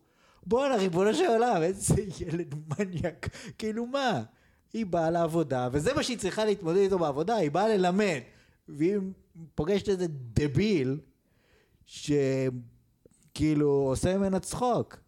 באמת, דביל, ילד בן 16 מטומטם. כאילו. כן, כן. מה- אז או- אז מה בוא- העניין? בוא, כאילו, אוקיי. מה הקטע? אבל אתה לא רואה את זה שאתה בגיל הזה. וזה אותו דבר, למה? כי אתה מסתכל עליה, אתה כאילו מסתכל על המורה, אתה אומר, כן, היא המורה, יש לה את הכוח. אני רק מראה שאני כאילו שווה ערך אליה, אני יכול לעשות לה בלאגן. הם לא מבינים שהם 20 איש, והיא אישה מבוגרת קטנה, והם יכולים להרוג אותה אם הם רוצים. הכוח הוא כולו אצלם. כן. בסיטואציה הזאת. אבל במוח שלהם, אני לא יודע אם זה, אתה יודע, הם דסנדנטס של סו, וכאילו, שמשם בא הרעיונות, או שזה פשוט איזשהו משהו מאוד טבעי לילדים אז, אז בגיל אני חושב שזה כי זה מורכב... ילדים בגיל 18, אז כן, בוא, נכון, אבל בוא תסתכל על זה, בוא, בוא נפרק את זה, אוקיי? במיטב המסורת. כן. במיטב המסורת של, של ז'אק דרידה, שים לב. אתה צודק, ואתה גם לא צודק. בוא נעמוד על ההבדלים. כן. אוקיי, קודם כל, זאת לא איזה מורה בתיכון. אתה מדבר על דיקנית הסטודנטים של ה-CMC, זה אולי לא הרווארד, אבל זה אוניברסיטה יוקרתית שעול עשרות אלפי דולרים שכר לימוד בשנה להיות שם. זה לא כמו שאתה בתיכון, שגם מכריחים אותך ללכת לתיכון, כן? וזה במימון המדינה והסבבה שלך, אוקיי? זה קצת אחרת. הם שם על חשבון ההורים שלהם. אלה אנשים, יש שם איזשהו מגוון של מעמדות. מן הסתם יש שם הרבה אנשים שהם סופר פריבילגיים, ההורים עשירים, שולחים, הם, אתה יודע, הם לא מספיק חכמים כדי להתקבל להרווארד, שלחו אותם לקולג' הזה, זה גם קולג' מכובד. אה, יש שם אנשים כנראה עם קצת פחות כסף, אה, יש גם כל מיני סיוע כלכלי וזה שמאפשר לאנשים ממעמד קצת יותר נמוך להגיע. עכשיו, הסטודנטים האלה, אתה כן צודק שהם, אוקיי, כן, הם קצת בלי ההורים, אתה יודע, באמריקה זה לא כמו ישראל, זה מקום ענק, ואתה נוסע לאיזו אוניברסיטה רחוקה ואתה בעצם בלי ההורים ואתה מתחיל קצת להשתולל. אז אני חושב שיש פה באמת מה שאמרתי קודם, יש שילוב. יש את הגורמים הטבעיים, אוקיי? בסדר, הילדים משתוללים קצת. מצד שני, זה לא היה לפני עשר שנים. זאת אומרת, עשור לפני זה לא היו דברים כאלה באוניברסיטה. אז משהו השתנה. כי הילדים. נשארו ילדים. Fair enough. 18 ו... זה אותם ילדים. Fair דבר enough. שני, אה, שוב, זה לא מורה בתיכון, זאת מישהי מאוד מאוד בכירה, במוסד מכובד שאתה נמצא בו ומשלם המון כסף כדי להיות בו. דבר שלישי, אני כן מסכים שיש פה, את ה- כן יש פה את העניין הזה של ה, כמובן הרוח נעורים, וה- וה- לצאת קצת, אתה יודע, להראות שאנחנו מתחילים להיות מבוגרים פה, ואנחנו לא פראיירים, שזה בעיניי משהו שהוא, שהוא כן, הוא סוג של טבעי. אה, מהצד השני, התוכן הוא כן מהאינטלקטואלים. זאת אומרת, העניין הזה שהיא, המילים, הדגשתי את זה בכוונה, סיס הטרו-נורמטיבי, מאיפה היא הביאה את זה? זאת אומרת, אני בהחלט חושב שעשר שנים לפני זה, גם ילדה מקסיקנית, אתה יכולה להגיד, כאילו, וואי, איזה באסה, אני רואה שכל המקסיקנים פה על הפנים, וכאילו, הלבנים וזה. כמובן שהיא לא חשבה, ואולי פה גם קצת המיקרו-אגרסיות, היא לא חשבה, זה הפוך. אני מקסיקנית ואני מתקדמת, אני באוניברסיטה, ההורים שלי לא היו, כן? ואני אהיה ואני אצליח יותר. אמ, וכאילו, לא- לאו דווקא להסתכל על זה לכיוון השלילי הזה. אה, כן. כאילו, אם כבר זה מטריד אותה. ו... אז אני חושב שיש פה גם, כן, יש פה שילוב, יש פה גורמים שאפשר להבין אותם, הם כזה רגילים וזה, אבל, אה, אבל גם לא. זאת אומרת, יש פה איזה תוכן שמגיע לא, מהתנועה האינטלקטואלית. הזו. אה, אה, זאת אומרת, עצם זה, כאילו, כשאתה אומר טרנסג'נדר, כן. כמה כאלה יש? יותר ויותר מסתבר. יה- אבל בוא נגיד, לפני עשר שנים התשובה הייתה מעט מאוד. יש, גם, גם עכשיו, יש כן. מעט מאוד. יש כן. מעט. אוקיי. זאת אומרת, זה לא איזה עניין, אתה לא רואה אנשים כאלה, אומרים לך, אתה יכול להעביר, לא יודע, אני 42 שנה, עוד לא נתקלתי פנים מול פנים באחד. אני כן נתקלתי דווקא. בסדר, אתה תל אביבי. כן, אני תל אביבי.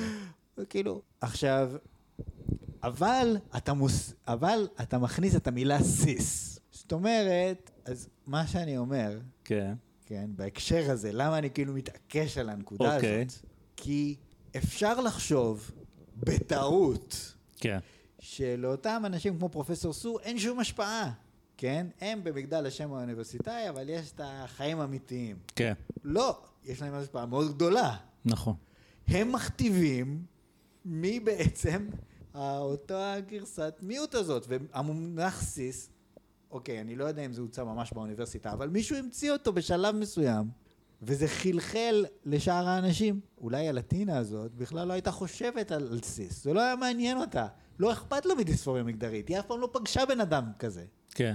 אבל בכל זאת היא, היא מציינת את זה. כי זה בכלל לא משנה מה המשמעות של סיס, משנה רק שזה האנשים בעלי הכוח. היא אמרה סיס, כי מישהו אמר לה שזה חשוב. כי למה? כי זה מין תעלול שיווקי שהצליח מעבר, מעל ומעבר למשוער. אז אתה אומר תעלול שיווקי, ואני אומר... כן, קבוצת הכוח הזאת רצתה להשיג לעצמה כוח. אתה רוצה כוח, אז אתה הולך ומשיג אותו. ככה עושים את זה. אני בעד. זה מה שקרה פה בעצם, והצליחו להכניס את זה לשיח, וזה הפך להיות איזה משהו סופר חשוב. תראה, אין ספק, אוקיי, שברגע שהדברים האלה כבר קיימים, וזה הופך להיות בעצם איזושהי דרך שלך להשיג כוח, אז אתה עושה את זה, וזה בעצם מה שגורם לפרוליפרציה של זה, כן? עוד ועוד אנשים עושים את זה, כי זה נותן להם נקודות. אה, אתה יודע, אני אזכיר לך ש... אליזבת וורן, כן, שהיא הייתה מועמדת לנשיאות, Indigenous. כן, היא, היא כתבה שהיא אינדיאנית. אה, לא, לא, לא נכון, היא כתבה American Indian. אה, באמת? אה, מה זה היה? אני חושב טופס שבו היא נרשמה ללשכת עורכי הדין של, אה, שכחתי איזה מדינה, אחת המדינות. אה, למה היא עשתה את זה? אז זה לא היה במעגל זעם בקמפוס. אה, היא חשבה שזה ייתן איזשהו יתרון, זו הסיבה שהיא עשתה את זה. כן, היא לא ידעה שיחפרו את זה אחר כך, 20 שנה אחר כך, כן? אחרי שכבר יש מעגלי זעם בקמפוסים, ויעשו מזה מטעמים. אז אין ספק שאתה יודע, זה, שוב, יש לזה מילה, מילה באנגלית, אה, כמובן. אה, זה מה שנקרא virtue signaling. אני משתמש במושגים האלה כדי שאתם תדעו שאני משלנו, אני מבין את העניין. וה... שוב, מה שקראת שמאלנות, גם לזה יש מילה, זה נקרא woke. אני woke, כן? זו מילה שהיא כבר קצת, היא, ב, היא ב, בגסיסה שלה עכשיו, אני אה, חושב. באמת, היא בגסיסה. יש טענה כזאת, כי זה כבר הפך לפג'ורטיבי, זאת אומרת, היום כשאתה אומר על מישהו ווק, זה כי אתה יורד עליו. לא, אה, אבל- אה, כאילו אני... אז תבוא מילה אחרת, פעם היה פוליטיקלי קורט, עכשיו יש ווק, כאילו תבוא מילה אחרת, זה לא משנה. ווק זה מילה קולעת במיוחד כי אה, אני כאילו ער. אני ער לתודעה הכוזבת, כן, אבל זה. בדיוק העניין, זה בדיוק כשאתה אומר תודעה כוזבת. כן. כשאתה אומר תודעה כוזבת. כן. כולנו בתודעה כוזבת, מה, תמיד יש תודעה כוזבת, מה. השאלה? אנחנו פשוט בעד, אנחנו בעד תודעה כוזבת, אבל לא משנה. מה יש? כן. תפסיקו לעשות עניין מכל דבר.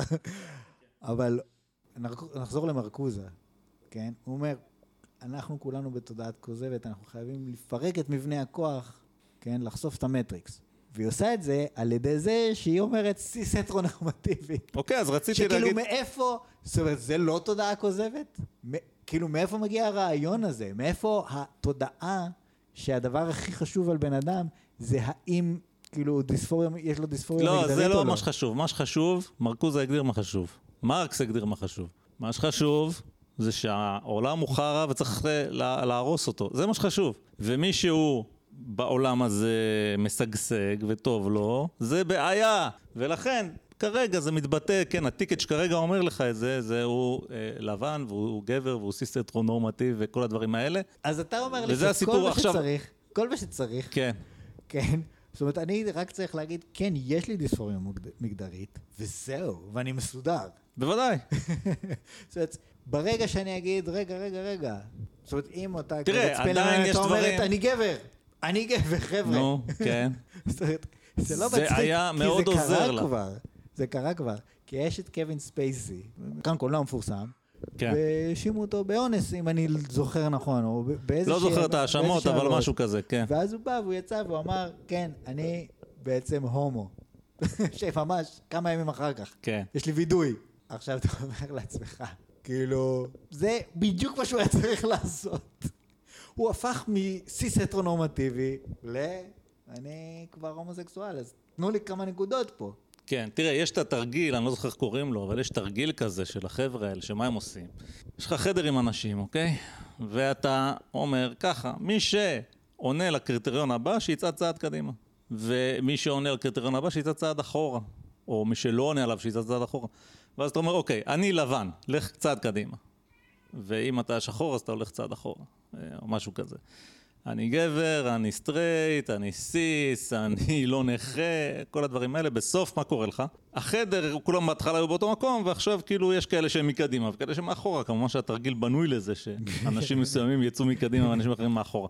וזה תרגיל שהם משתמשים בו, זה כאילו, אם לצורך העניין אמרנו שהאידיאולוגיה הזאת היא בעצם אה, מאוד דומיננטית, באוניברסיטאות בוודאי, ונכנסה בעצם גם לעולם של הקורפרט האמריקאי, זה מסוג הדברים שעושים בסדנאות האלה, זאת אומרת, מגיעה לך איזה מישהי מטעם המפלגה, ועושים אה, סדנה של להסביר לאנשים מה, מה קורה. לחלוטין יש את העניין של כאילו, אוקיי, למי יש פה את הכוח, למי אין את הכוח, יש לנו הרבה קריטריונים, אוקיי, אספנו עם השנים, פעם זה היה באמת רק עניין של גבר, אישה, הומו, סטרייט, היום יש מיליון קריטריונים, יש דיאגרמה ש, שלא משנה, הבאתי אותה קודם, יש שם איזה 15 צירים שונים שאתה יכול להיות בהם כאילו בצד של הכוח או בצד של הלא כוח. אז אה, אוקיי, הכוח זה באמת מה שחשוב. כי זה, כי זה מה שהחבר'ה האלה אמרו. זאת אומרת, אותם אידיאולוגים שמאלנים, ה-Frankfurt School שהזכרנו, לשם הם חתרו. השפה שהתפלאת על זה, אתה אומר, איך, איך זה קורה, איך התעלול השיווקי הזה עובד? בעצם אה, אני כן חושב שאותם פילוסופים שהזכרנו בהתחלה נתנו את התשובה לזה. השפה היא רבת עוצמה. בואו ניקח את מרקוזה הפוך. מרקוזה אמר, אם קורית מהפכה, תסתכל איך השפה השתנתה, זה, זה ייתן לך מדד, כמה המהפכה הזאת משמעותית. ובעצם מה שקרה זה משהו שככה רציתי להגיד קודם, יש לך את הפוסט מודרנה הזה, כן? שהוא שוב, זה אוננות אינטלקטואלית מוחלטת, זה לא עושה כלום. כמו שאמרת, מה אכפת לי מה הפרופסורים האלה אומרים? ומה שקרה זה שהשילוב של שני הדברים, המוטיבציה לעשות מהפכה מצד אחד, והתובנות האלה על השפה מצד שני, שהן כן תובנות אמיתיות, הפכו ביחד לאיזשהו נשק פוליטי. והתנועה האינטלקטואלית החדשה יותר, critical race theory, לא critical theory, critical race theory, יש עוד כאלה, יש queer theory, יש intersectional feminism, כל הדברים האלה הם בעצם נגזרות של הקריטיקל תיאורי המקורי, כשכל אחד מתמקד במוקד כוח אחר. שכחת את ה-critical code theory. כן, critical code theory, שאתה המצאת. מי יודע מה, מה יקרה מהדבר הזה שאתה, מהתעלול הזה שאתה השמעת פה. אה, בעצם לקחו את הפוסט-מודרניזם הזה שאין לו מה לעשות עם עצמו ונתנו לו כיוון. זאת אומרת, בא מרקוזו ואומר, חביבי, כן, אי אפשר להאמין בכלום, אין מציאות אובייקטיבית, אל תבלבל לי את המוח, יש מציאות. אתה יודע מה המציאות? שהעולם הזה חרא וצריך לתקן אותו. זה המציאות. זה בעצם העיקרון שמנחה אותנו. זאת אומרת, כל ה... אגב, גם אפרופו שימוש בשפה, המילה תיאורי היא מטעה פה. זה לא תיאורי כמו the theory of relativity, כן? זה לא תיאוריה שמנסה להסביר את העולם. זה לא תיאוריה בכלל.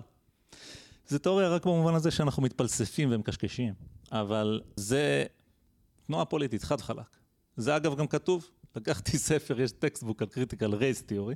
עמוד ראשון, אה, פסקה ראשונה, שנייה, שלישית, לא זוכר בדיוק איפה, כתוב שם חד וחלק, אה, the, the critical race theory movement, לא יודע, התחילה בשנה זאת וזאת, ההוגים האלה והאלה. זה תנועה פוליטית, היא קצת מתחזה לאינטלקטואליזם, אמרנו שהאוניברסיטה משנה את פניה. critical race theory זה... נכון, critical race theory זה תיאוריה, זה critical theory שמתמקד בנושא של גזע, זאת אומרת עכשיו אנחנו נתחיל להסתכל על הכל לפי גזע. ופמיניזם, critical feminism, לא קוראים לזה ככה, קוראים לזה משהו אחר, אבל... אז אנחנו נסתכל על זה דרך הכיוון הזה, וקח את כל הדברים האלה ביחד, כי הם לא, הם לא שוללים אחד את השני, ותשתמש בהם. אז בוא, בוא... בסוף זה הכל ניאו-מרקסיזם, זהו, גמרנו, חד וחלק. כן, כאילו וריאציות שונות. ושוב, הדגשים שונים, זה עניין של גזע, זה לא עניין של מעמד כלכלי, זה עניין של זה. אבל כן, זאת אומרת, זה מגיע הכל מאותו מקום. אתה יודע, הכל מאיפה, מאיפה זה מגיע? שהעולם הוא כל כך כאוטי, ואף אחד לא מבין איך הוא עובד. אבל אנשים כאילו... אבל אנחנו בטוחים שהם מבינים. מאוד מתחברים לזה שיש מודל שמסביר את הכל. אה, שיש מודל זה כאילו אבל, אבל, אבל זה קצת אחרת, זה לא מסביר, זה יותר נותן לך מטרה. כי זה לא מסביר כלום, לא, אבל זה נותן מטרה. אוקיי, כאילו העולם בנוי בצורה הזאת שהלבנים גנבו את הכוח לפני הרבה שנים. אני נולדתי לעולם שבו... אה, בסדר, fair enough, לבנים דואגים לעצמם, וכל מי שהוא לא לבן, אוכל אותה.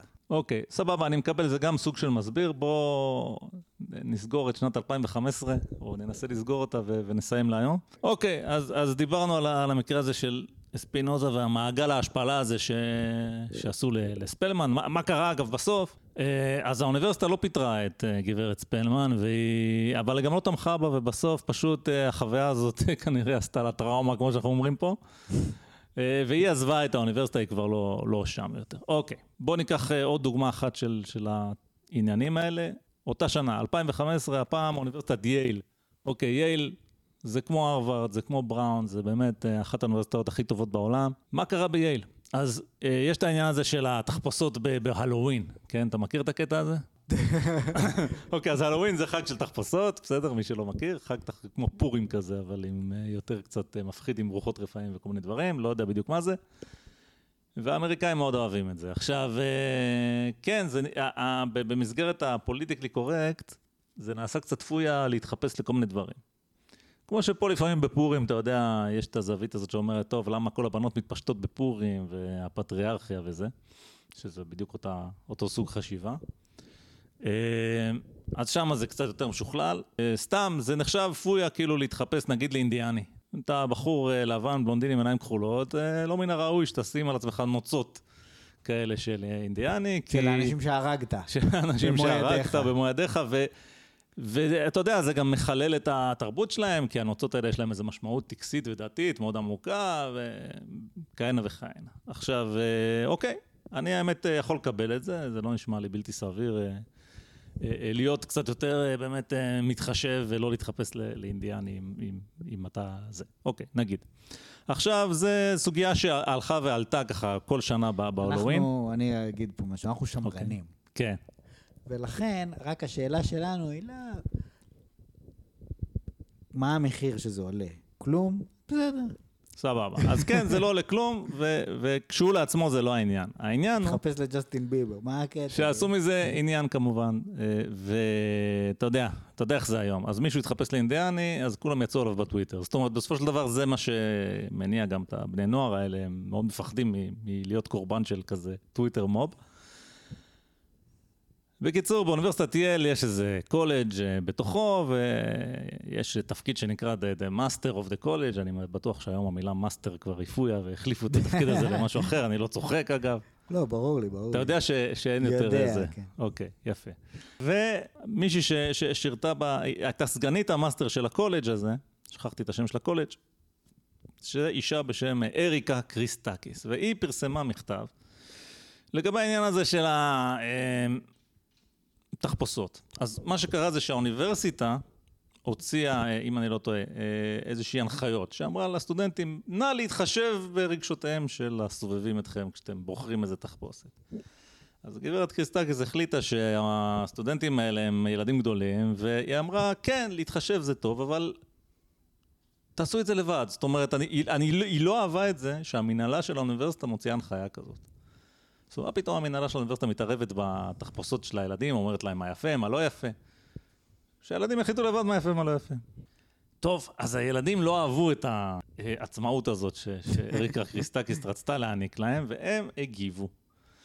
והם פרסמו מאמר תגובה, והם הסבירו ש... שים לב, שסטודנטים שהם לא לבנים אה, באוניברסיטת יעל נאלצים להתמודד ללא הרף עם שלילת זכות הקיום שלהם, ועם אה, תחושה של... אה, אני, אה, חוסר בטיחות הכוונה, זה הפעיל Unsafe. unsafe, unsafe, כן? רגע, אני לא הבנתי. לי- איך זה קשור? זה קשור, כי למה אתה אפילו אנסייף? כי מישהו התחפש לאינדיאני, אתה מבין? ולכן הוא מבצע איזושהי אגרסיה כלפיך, הוא מזלזל בתרבות שלך, הוא לא מכבד אותך אם, אם אתה אינדיאני. נו, אבל מה הקשר? היא לא אמרה להתחפש לאינדיאני. לא, היא לא אמרה, היא אמרה, אתם תעשו מה שאתם חושבים שנכון. אני אסביר עוד פעם. המנהלה של האוניברסיטה, אוקיי? הוציאה, זה לא כתוב פה, אבל זה מה שקרה. המנהלה של האוניברסיטה... כתוב. אה, כתוב, איפה? כן, פרסמה מכתב. כן, האוניברסיטה פרסמה קווים מנחים אה, ואמרה, לא. פרסמה קווים מנחים, נא לא להתחפש לדברים שלא צריך להתחפש אליהם, אוקיי? והקריסטקיס הזאת כתבה לסטודנטים, אני מזכיר לך שיש הבדל שם באמריקה בין המנהלה לפרופסורים. כן, אז כן. היא אמרה, תראו, אה, אתם ילדים גדולים, כאילו, אני לא כך אוהב את... בעיניי זה לא מן הראוי שה- שהאוניברסיטה תגיד לכם איך אוקיי. להתחפש ואיך לא זה לא להתחפש. תפקידה של האוניברסיטה. לא תפקידה של האוניברסיטה. אוקיי, יכול להיות, בוא נמשיך. יפה. אז הסטודנטים, כאמור, לא אהבו את הגישה של... הם אהבו דווקא את המנהלה, זאת אומרת, זה עוד מאפיין, אגב, של הדור הזה. הוא רוצה את המבוגר האחראי. בניגוד לסטודנטים של פעם, שהיו מרדנים, כן? ועשו בלאגן והסתובבו ערומים בקמפוס, אז הם לא. הם רוצים שהמנהלה תבוא ותתערב. אה, הם רוצים את האותוריטי הזה, שיהיה אותוריטי אבל הם שידע רוצים שפה עניינים. אה, להפוך את האותו. אה, אוקיי, הם פשוט יש רוצים... סתירות, זה לא בעיה אצלנו. לא, לא, לא, הם רוצים את האותוריטי, רק רוצים להשתלט עליה. זאת אומרת, הם גם רוצים שתהיה אותוריטי וגם שתהיה שלהם. נכון, נכון. איך כמו שמירי רגב אמרה, מה הטעם בדבר הזה אם אנחנו לא שולטים בו? בדיוק. יפה. עכשיו, ולכן הם אה, פרסמו מאמר תגובה ל- ל- למכתב של אריק ארקסטקיס, והם אמרו ככה, כמו שאמרתי קודם, סטודנטים לא לבנים בייל נאלצים להתמודד עם שלילת זכות הקיום שלהם, כן? אמרנו קונספט קריפ. תראה לאן זה הגיע. אתה מסתכל על סטודנטים בייל, זה האנשים הכי פריבילגיים בעולם. לא אכפת לי איזה צבע הם. אתה שם, לא כמו משנה. שאמרת, אתה באת עם תואר מייל, בבקשה, תעשה פשוט מה שאתה רוצה, אנחנו נשלם לך אה, אה, חצי מיליון אה, דולר לשנה, וגם נגיד לך תודה בסוף. גם אם אתה רק תעשה פה נזק. כאילו, ככה זה, זה כל כך יוקרתי. והם מסתובבים שם? ובגלל שמישהו התחפש למשהו, לא, אף אחד לא התחפש לשום דבר. לא. רק פרסמו איזה מכתב. אה, כן, נכון, זה, לא יודע, זה לא חשוב, מישהו עשה איזה מיקרו-אגרסיה, כן? הרי מה זה שלילת זכות הקיום שלהם? מה, מישהו בא שם עם עוזי ושלל את זכות הקיום שלהם? לא. מדובר על תקריות כאלה, פעוטות, כן? אתה סטודנט בייל, אתה הולך להיות מיליונר, כאילו, בחייאת. כן, טוב. אני חושב יום אחד בבלארוס והם... אה, יום אחד, כן, יסדר להם את ה... יסדר את להם- העניין, והם מרגישים, הם מרגישים אנסייף, הם מרגישים אנסייף, ולכן... אתה שמעת את הסיפור על פנג שווי? אה, כן, שלחתי לך. כן, נו, זה, זה, דיברנו על זה.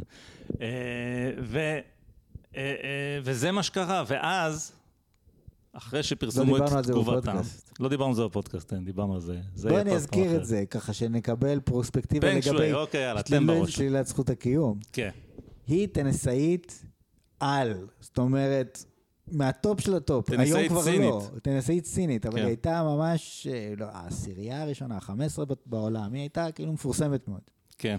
והיא טענה, אני לא זוכר איפה, והיא עשתה טעות. היא עשתה האשימה טעות. איזשהו בכיר בממשל, מאוד בכיר, לא יודע, שר האוצר, סגן הנשיא, אם אני לא טועה. סגן הנשיא, whatever, האשימה אותו באונס, שהוא אנס אותה. כן.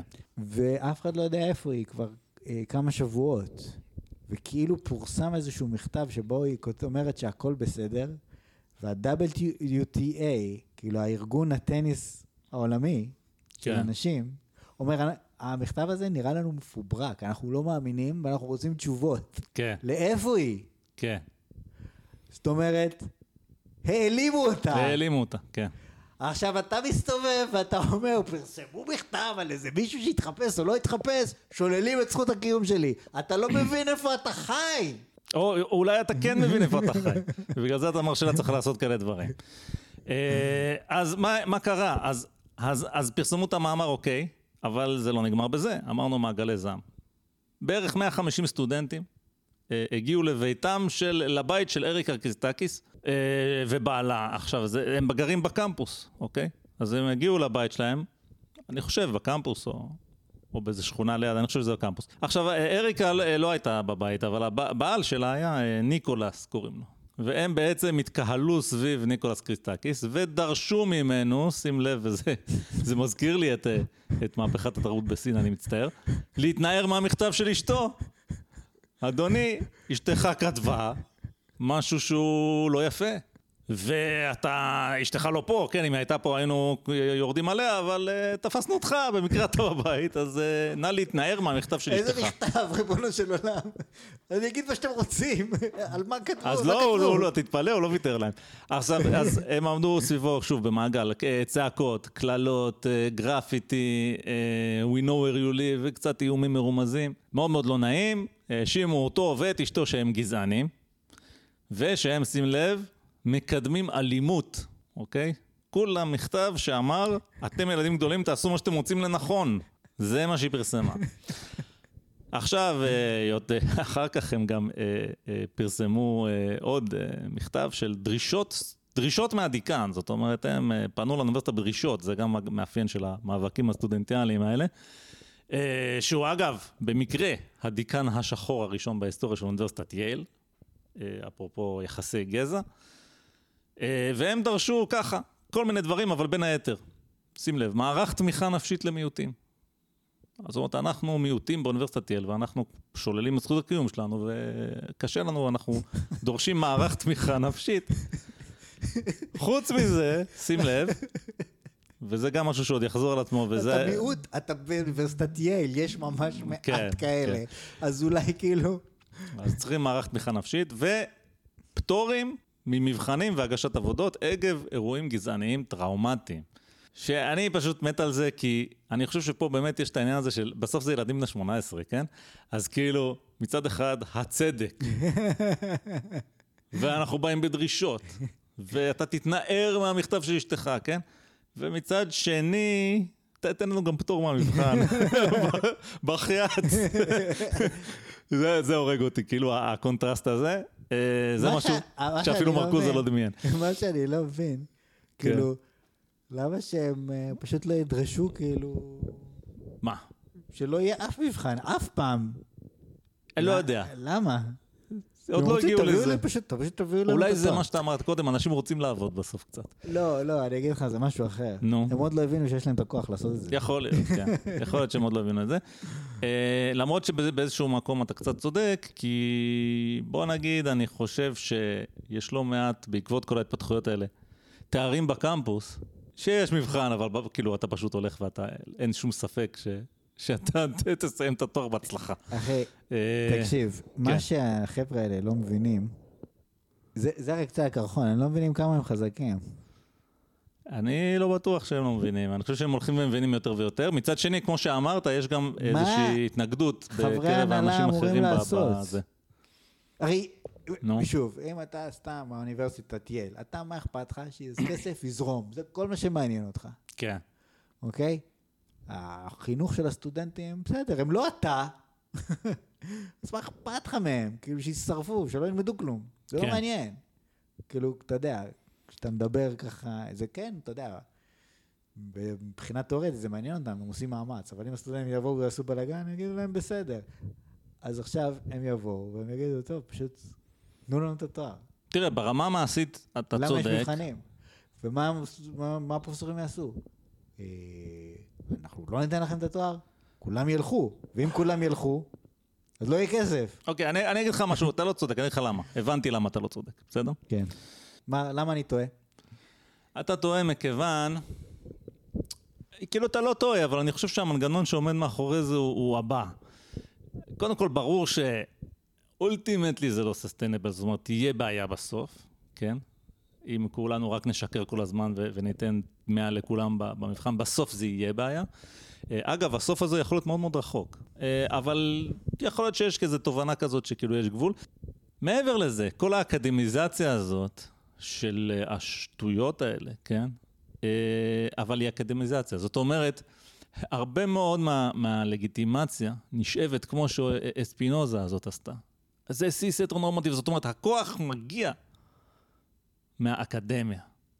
ולכן אני לא חושב שבתור uh, סטודנטים כאלה, קודם כל, אתה יודע, שוב, הרבה, אנחנו, we're reading too much into it, כי הרבה זה פשוט התנהגות של בני נוער שהולכים עם הזרם. ברור שיש מנהיגים ויש את אלה שהולכים כן. עם הזרם.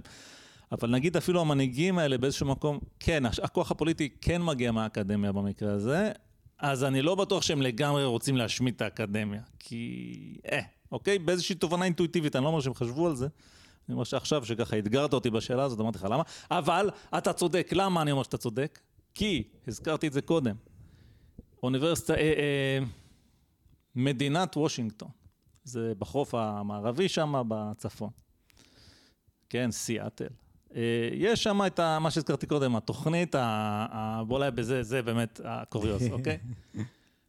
טוב, אז האידיאולוגיה הזאת היא באמת השתלטה מאוד חזק, ובטח בוושינגטון, שזו מדינה מאוד שמאלנית. והם בעצם רוצים להילחם בגזענות, כי זה אמרנו, זה מה שחשוב. זאת אומרת, מרקוזה אמר, צריך לשנות את העולם, העולם לא בסדר. אז מרקוזה לא אמר בדיוק את זה, אבל היורשים האינטלקטואליים שלו, כן, שזה זה דריק בל וקימברלי קרנצ'ו ועוד שמות שנזכיר פעם אחרת, צריך להילחם בגזענות, ולכן, אה, ו- וכל העולם הוא, הוא, שוב, זה תמיד חשיבה ברמת המערכת. כל העולם הוא לא בסדר. אנחנו צריכים מהיסוד לשנות את העולם. ולכן אנחנו צריכים שהילדים בבתי הספר, ודיברנו על הבחירות בווירג'יניה, כן, שהם ביטוי של זה בווירג'יניה, אני מדבר איתך עכשיו על וושינגטון, חייבים לחנך אותם נגד גזענות. כי הם גזענים נוראיים, אז אנחנו צריכים לחנך אותם נגד גזענות. וזה צריך להיות, אולי זה קצת גם איזשהו טבע אמריקאי כזה קצת, שלפעמים האמריקאים הם טיפה, טיפה חסרי פינס לדעתי. אנחנו נעשה הכל, כל דבר בתוכנית הלימודים, אנחנו נדאג שהוא יילחם בגזענות. עכשיו בית ספר, מה אתה לומד?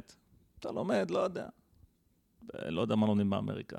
לכתוב, שירים, מולדת, אנגלית, אה, חשבון, ספרות.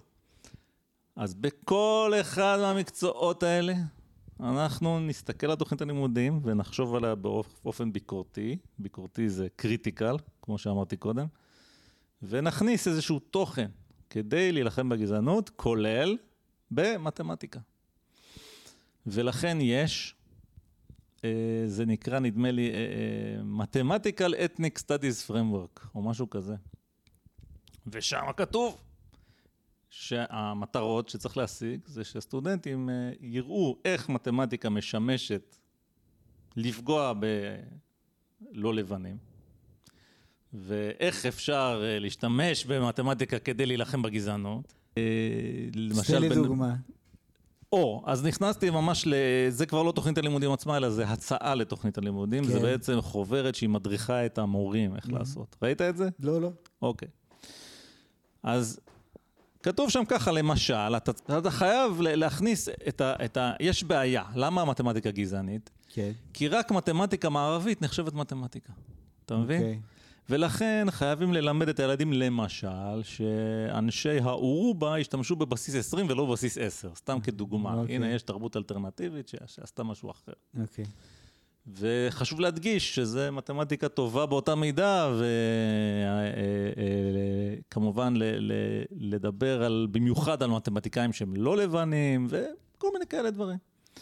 יש שם דברים, אם אתה קורא את החוברת הזאת, הרבה מהדברים שהם אומרים לעשות הם דברים סבירים לחלוטין, שלא קשורים לגזענות בשום צורה. זאת אומרת, אתה, למשל הם אומרים, שלא יהיה רק דרך אחת נכונה לפתור את התרגיל. אם התלמיד פתר בדרך אחרת, גם טוב. אתה שואל את עצמך, אבל מה הקשר בין זה לבין גזענות? אמרתם לי שזה ה... לעזור למורים במתמטיקה להילחם בגזענות, זה מה שכתוב בכותרת של החוברת. אז מה ההסבר לזה לדעתי? אני חושב שמישהו נפל עליו תיק, אמרו לו, חביבי, אין מה לעשות, אנחנו נילחם בגזענות פה בכל דבר, כולל מתמטיקה, שזה הנושא הכי אוניברסלי שיש, כן? כי אין דבר, כאילו, מה זה מתמטיקה מערבית? אין דבר כזה, יש מתמטיקה, יש זהו. יש לי רעיון מה לעשות. תגיד לי אחר כך, שנייה, תן לי לסיים. אני הבנתי לאן זה הולך, וגם המאזינים, אבל... נו. לא, לא, אבל תן, לי לסיים, אוקיי, אוקיי, אוקיי. אז נפל עליו התיק הזה. עכשיו, פה ושם הוא מצא דוגמאות אולי קצת הגיוניות, האורובה בסיס 20, יכול להיות איזה תרבות אחרת, קצת לראות מה זה מתמטיקה, נגיד, לא מערבית, למרות שזה קצת מצחיק בעיניי, אבל רוב הזמן הוא לא כך ידע מה לעשות, אז הוא לקח איזה חוברת, ובסדר, הוא החליט שעכשיו, כאילו, זה שיש רק תשובה אחת נכונה זה נורא נורא מערבי ולבן, ולכן אנחנו צריכים להילחם בזה. עכשיו, לא, לא. רגע, והוא עשה את זה. עכשיו, פה אני חוזר לנקודה הקודמת שלך, אתה אומר, זה מה שאני אומר לעצמי. אני מתאר. המסמך הוא, הוא, הוא, הוא לא הגיוני, זה לא יכול להיות שמי שכתב, כאילו, אני מסתכל על זה ככה, אולי אני טועה, אבל אני אומר, מי שכתב את זה לא האמין בדבר הזה. זה מגוחך מדי. אז אני אומר, מה שאתה אומר, הוא, הוא לדעתי הבן אדם הזה כן אמר לעצמו, זה הג'וב שלי, זה מה שאמור לי לעשות, כן, כן, כן, כן, כן, ואת הילדים שלי אני אשלח לבית ספר פרטי. ו- ואני חושב שכן, הדבר הזה קיים, עכשיו תגיד מה שרצית. כשאתה בא ואתה אומר, אוקיי, חייבים להיפטר מגזענות, לכן, כל דבר שיש, אני אגיד גזע, גזע, גזע, גזע, גזע, וכמה כן. זה חשוב לא להיות גזען, וכמה זה וזה, עכשיו אתה אומר לעצמך, מה הילדים לומדים מזה? הם לומדים שזה הדבר הכי חשוב בעולם, הגזע שלך. נכון. כאילו, זה מה שמגדיר אותך. כאילו, אני זוכר, פעם בא אלינו להרצאה בעבודה שלנו, איזה מישהו, הוא אמר, אני מאוד מאוד נהנה ללכת למשחקי אה, כדורסל בקנדה. כי כשאני הולך למשחקי בייסבול, כולם לבנים, וכשאני הולך למשחקי כדורסל, אז יש diversity. אוקיי. וכאילו זה ממש נחמד. ואתה אומר לעצמך, כאילו, תגיד לי, אתה, אתה, אתה שומע מה אתה אומר? אני בתור ילד הייתי רואה משחקי כדורסל, התלהבתי, אבא שלי היה מתרגש, אני הייתי מתרגש, על הכיפאק. אכפת לי מה הצבע של מי שבקהל? את מי זה מעניין? כן. מה, מה קורה לך, בן אדם? אוקיי, אז טוב שאמרת את זה, טוב שאמרת את זה. כי אתה אומר בעצם, אוקיי, גזע, גזע, גזע, אה, אה, מתעסקים בזה כל הזמן, אתם רק מנציחים את הגזענות, מגבירים אותה, יוצרים אותה איפה שאין אותה, וכן הלאה. אני מסכים איתך, ובזה נסיים, כי זה הפתגם של חז"ל שציטטתי. הפוסל במומו כל הפוסל במומו פוסל, מרוב שאתה מתעסק עם זה, אתה רק עושה את זה. ואני אגיד את זה גם בדרך אחרת, אם אתה כל הזמן מדבר על גזע, אולי זה כי אתה לא, לא, לא, לא יכול כאילו לשים את זה בצד. זאת אומרת, אה, כן, כאילו, אני לא אומר לא לדבר על זה בכלל אף פעם. זה נכון. אתה יודע מה זה מזכיר לי? אתה יודע מה זה מזכיר לי? כן, נו, אני הולך לדעת. סתם, אני היום במצב רוח, פשוט ראיתי כמה סרטונים. Test Driven Development. נו, עכשיו, כולם אומרים, Test Driven Development, טסטים זה חשוב, טסטים, טסטים, טסטים. אבל כשאתה הולך ורואה מה קורה בפועל, כן, אנשים שונאים את זה. כן. שונאים את זה. אף אחד לא אוהב טסטים, אף אחד לא אוהב לכתוב אותם. חוץ לא ממני, אוהב- אני היחיד שאני מכיר שאוהב את זה. בדיוק. אוקיי? כן, אף אחד לא אוהב לכתוב אותם, אף אחד לא זה, אף אחד, כלום. עכשיו, איך זה יכול להיות? הרי אתה אומר לעצמך, אם טסטים זה הדבר, אוקיי? זה מה שיהפוך, זה יקצר את זמני הפיתוח, זה יעשה מוצר יותר טוב. כאילו, אתה אומר, כאילו, מה- מה השאלה בכלל? זה פשוט ינצח אבולוציונית. מי שלא יעשה את זה ייכשל. כן. זה לא המצב. לא. כאילו, עצם העובדה שכל כך הרבה שנים כולם מדברים על זה, על כמה זה חשוב, ואף אחד לא עושה את זה, אז יכול להיות שבשלב מסוים צריך פשוט לוותר. זה המצב, זה מה שיש, ובואו נזרום עם זה. אוקיי. ו... יכול להיות שזה פשוט מגיע בגיל יותר מאוחר, ובגיל 18 אתה כאילו אומר, לא, הפעם המהפכה תצליח. ובגיל 40 אתה פשוט כאילו fuck it. זה אם אתה בן אדם נורמלי, אבל לא אם אתה הרברט מרקוזה. כי אז גם בגיל 70, אחרי שהכל התהפך אלף פעם, ואחרי שסטלין וכל זה לא, אתה בסוף, אתה לא יכול. אתה, אתה רוצה את המהפכה שלך, וכן, הפעם זה יצליח. טוב, טוב, יאללה. יאללה.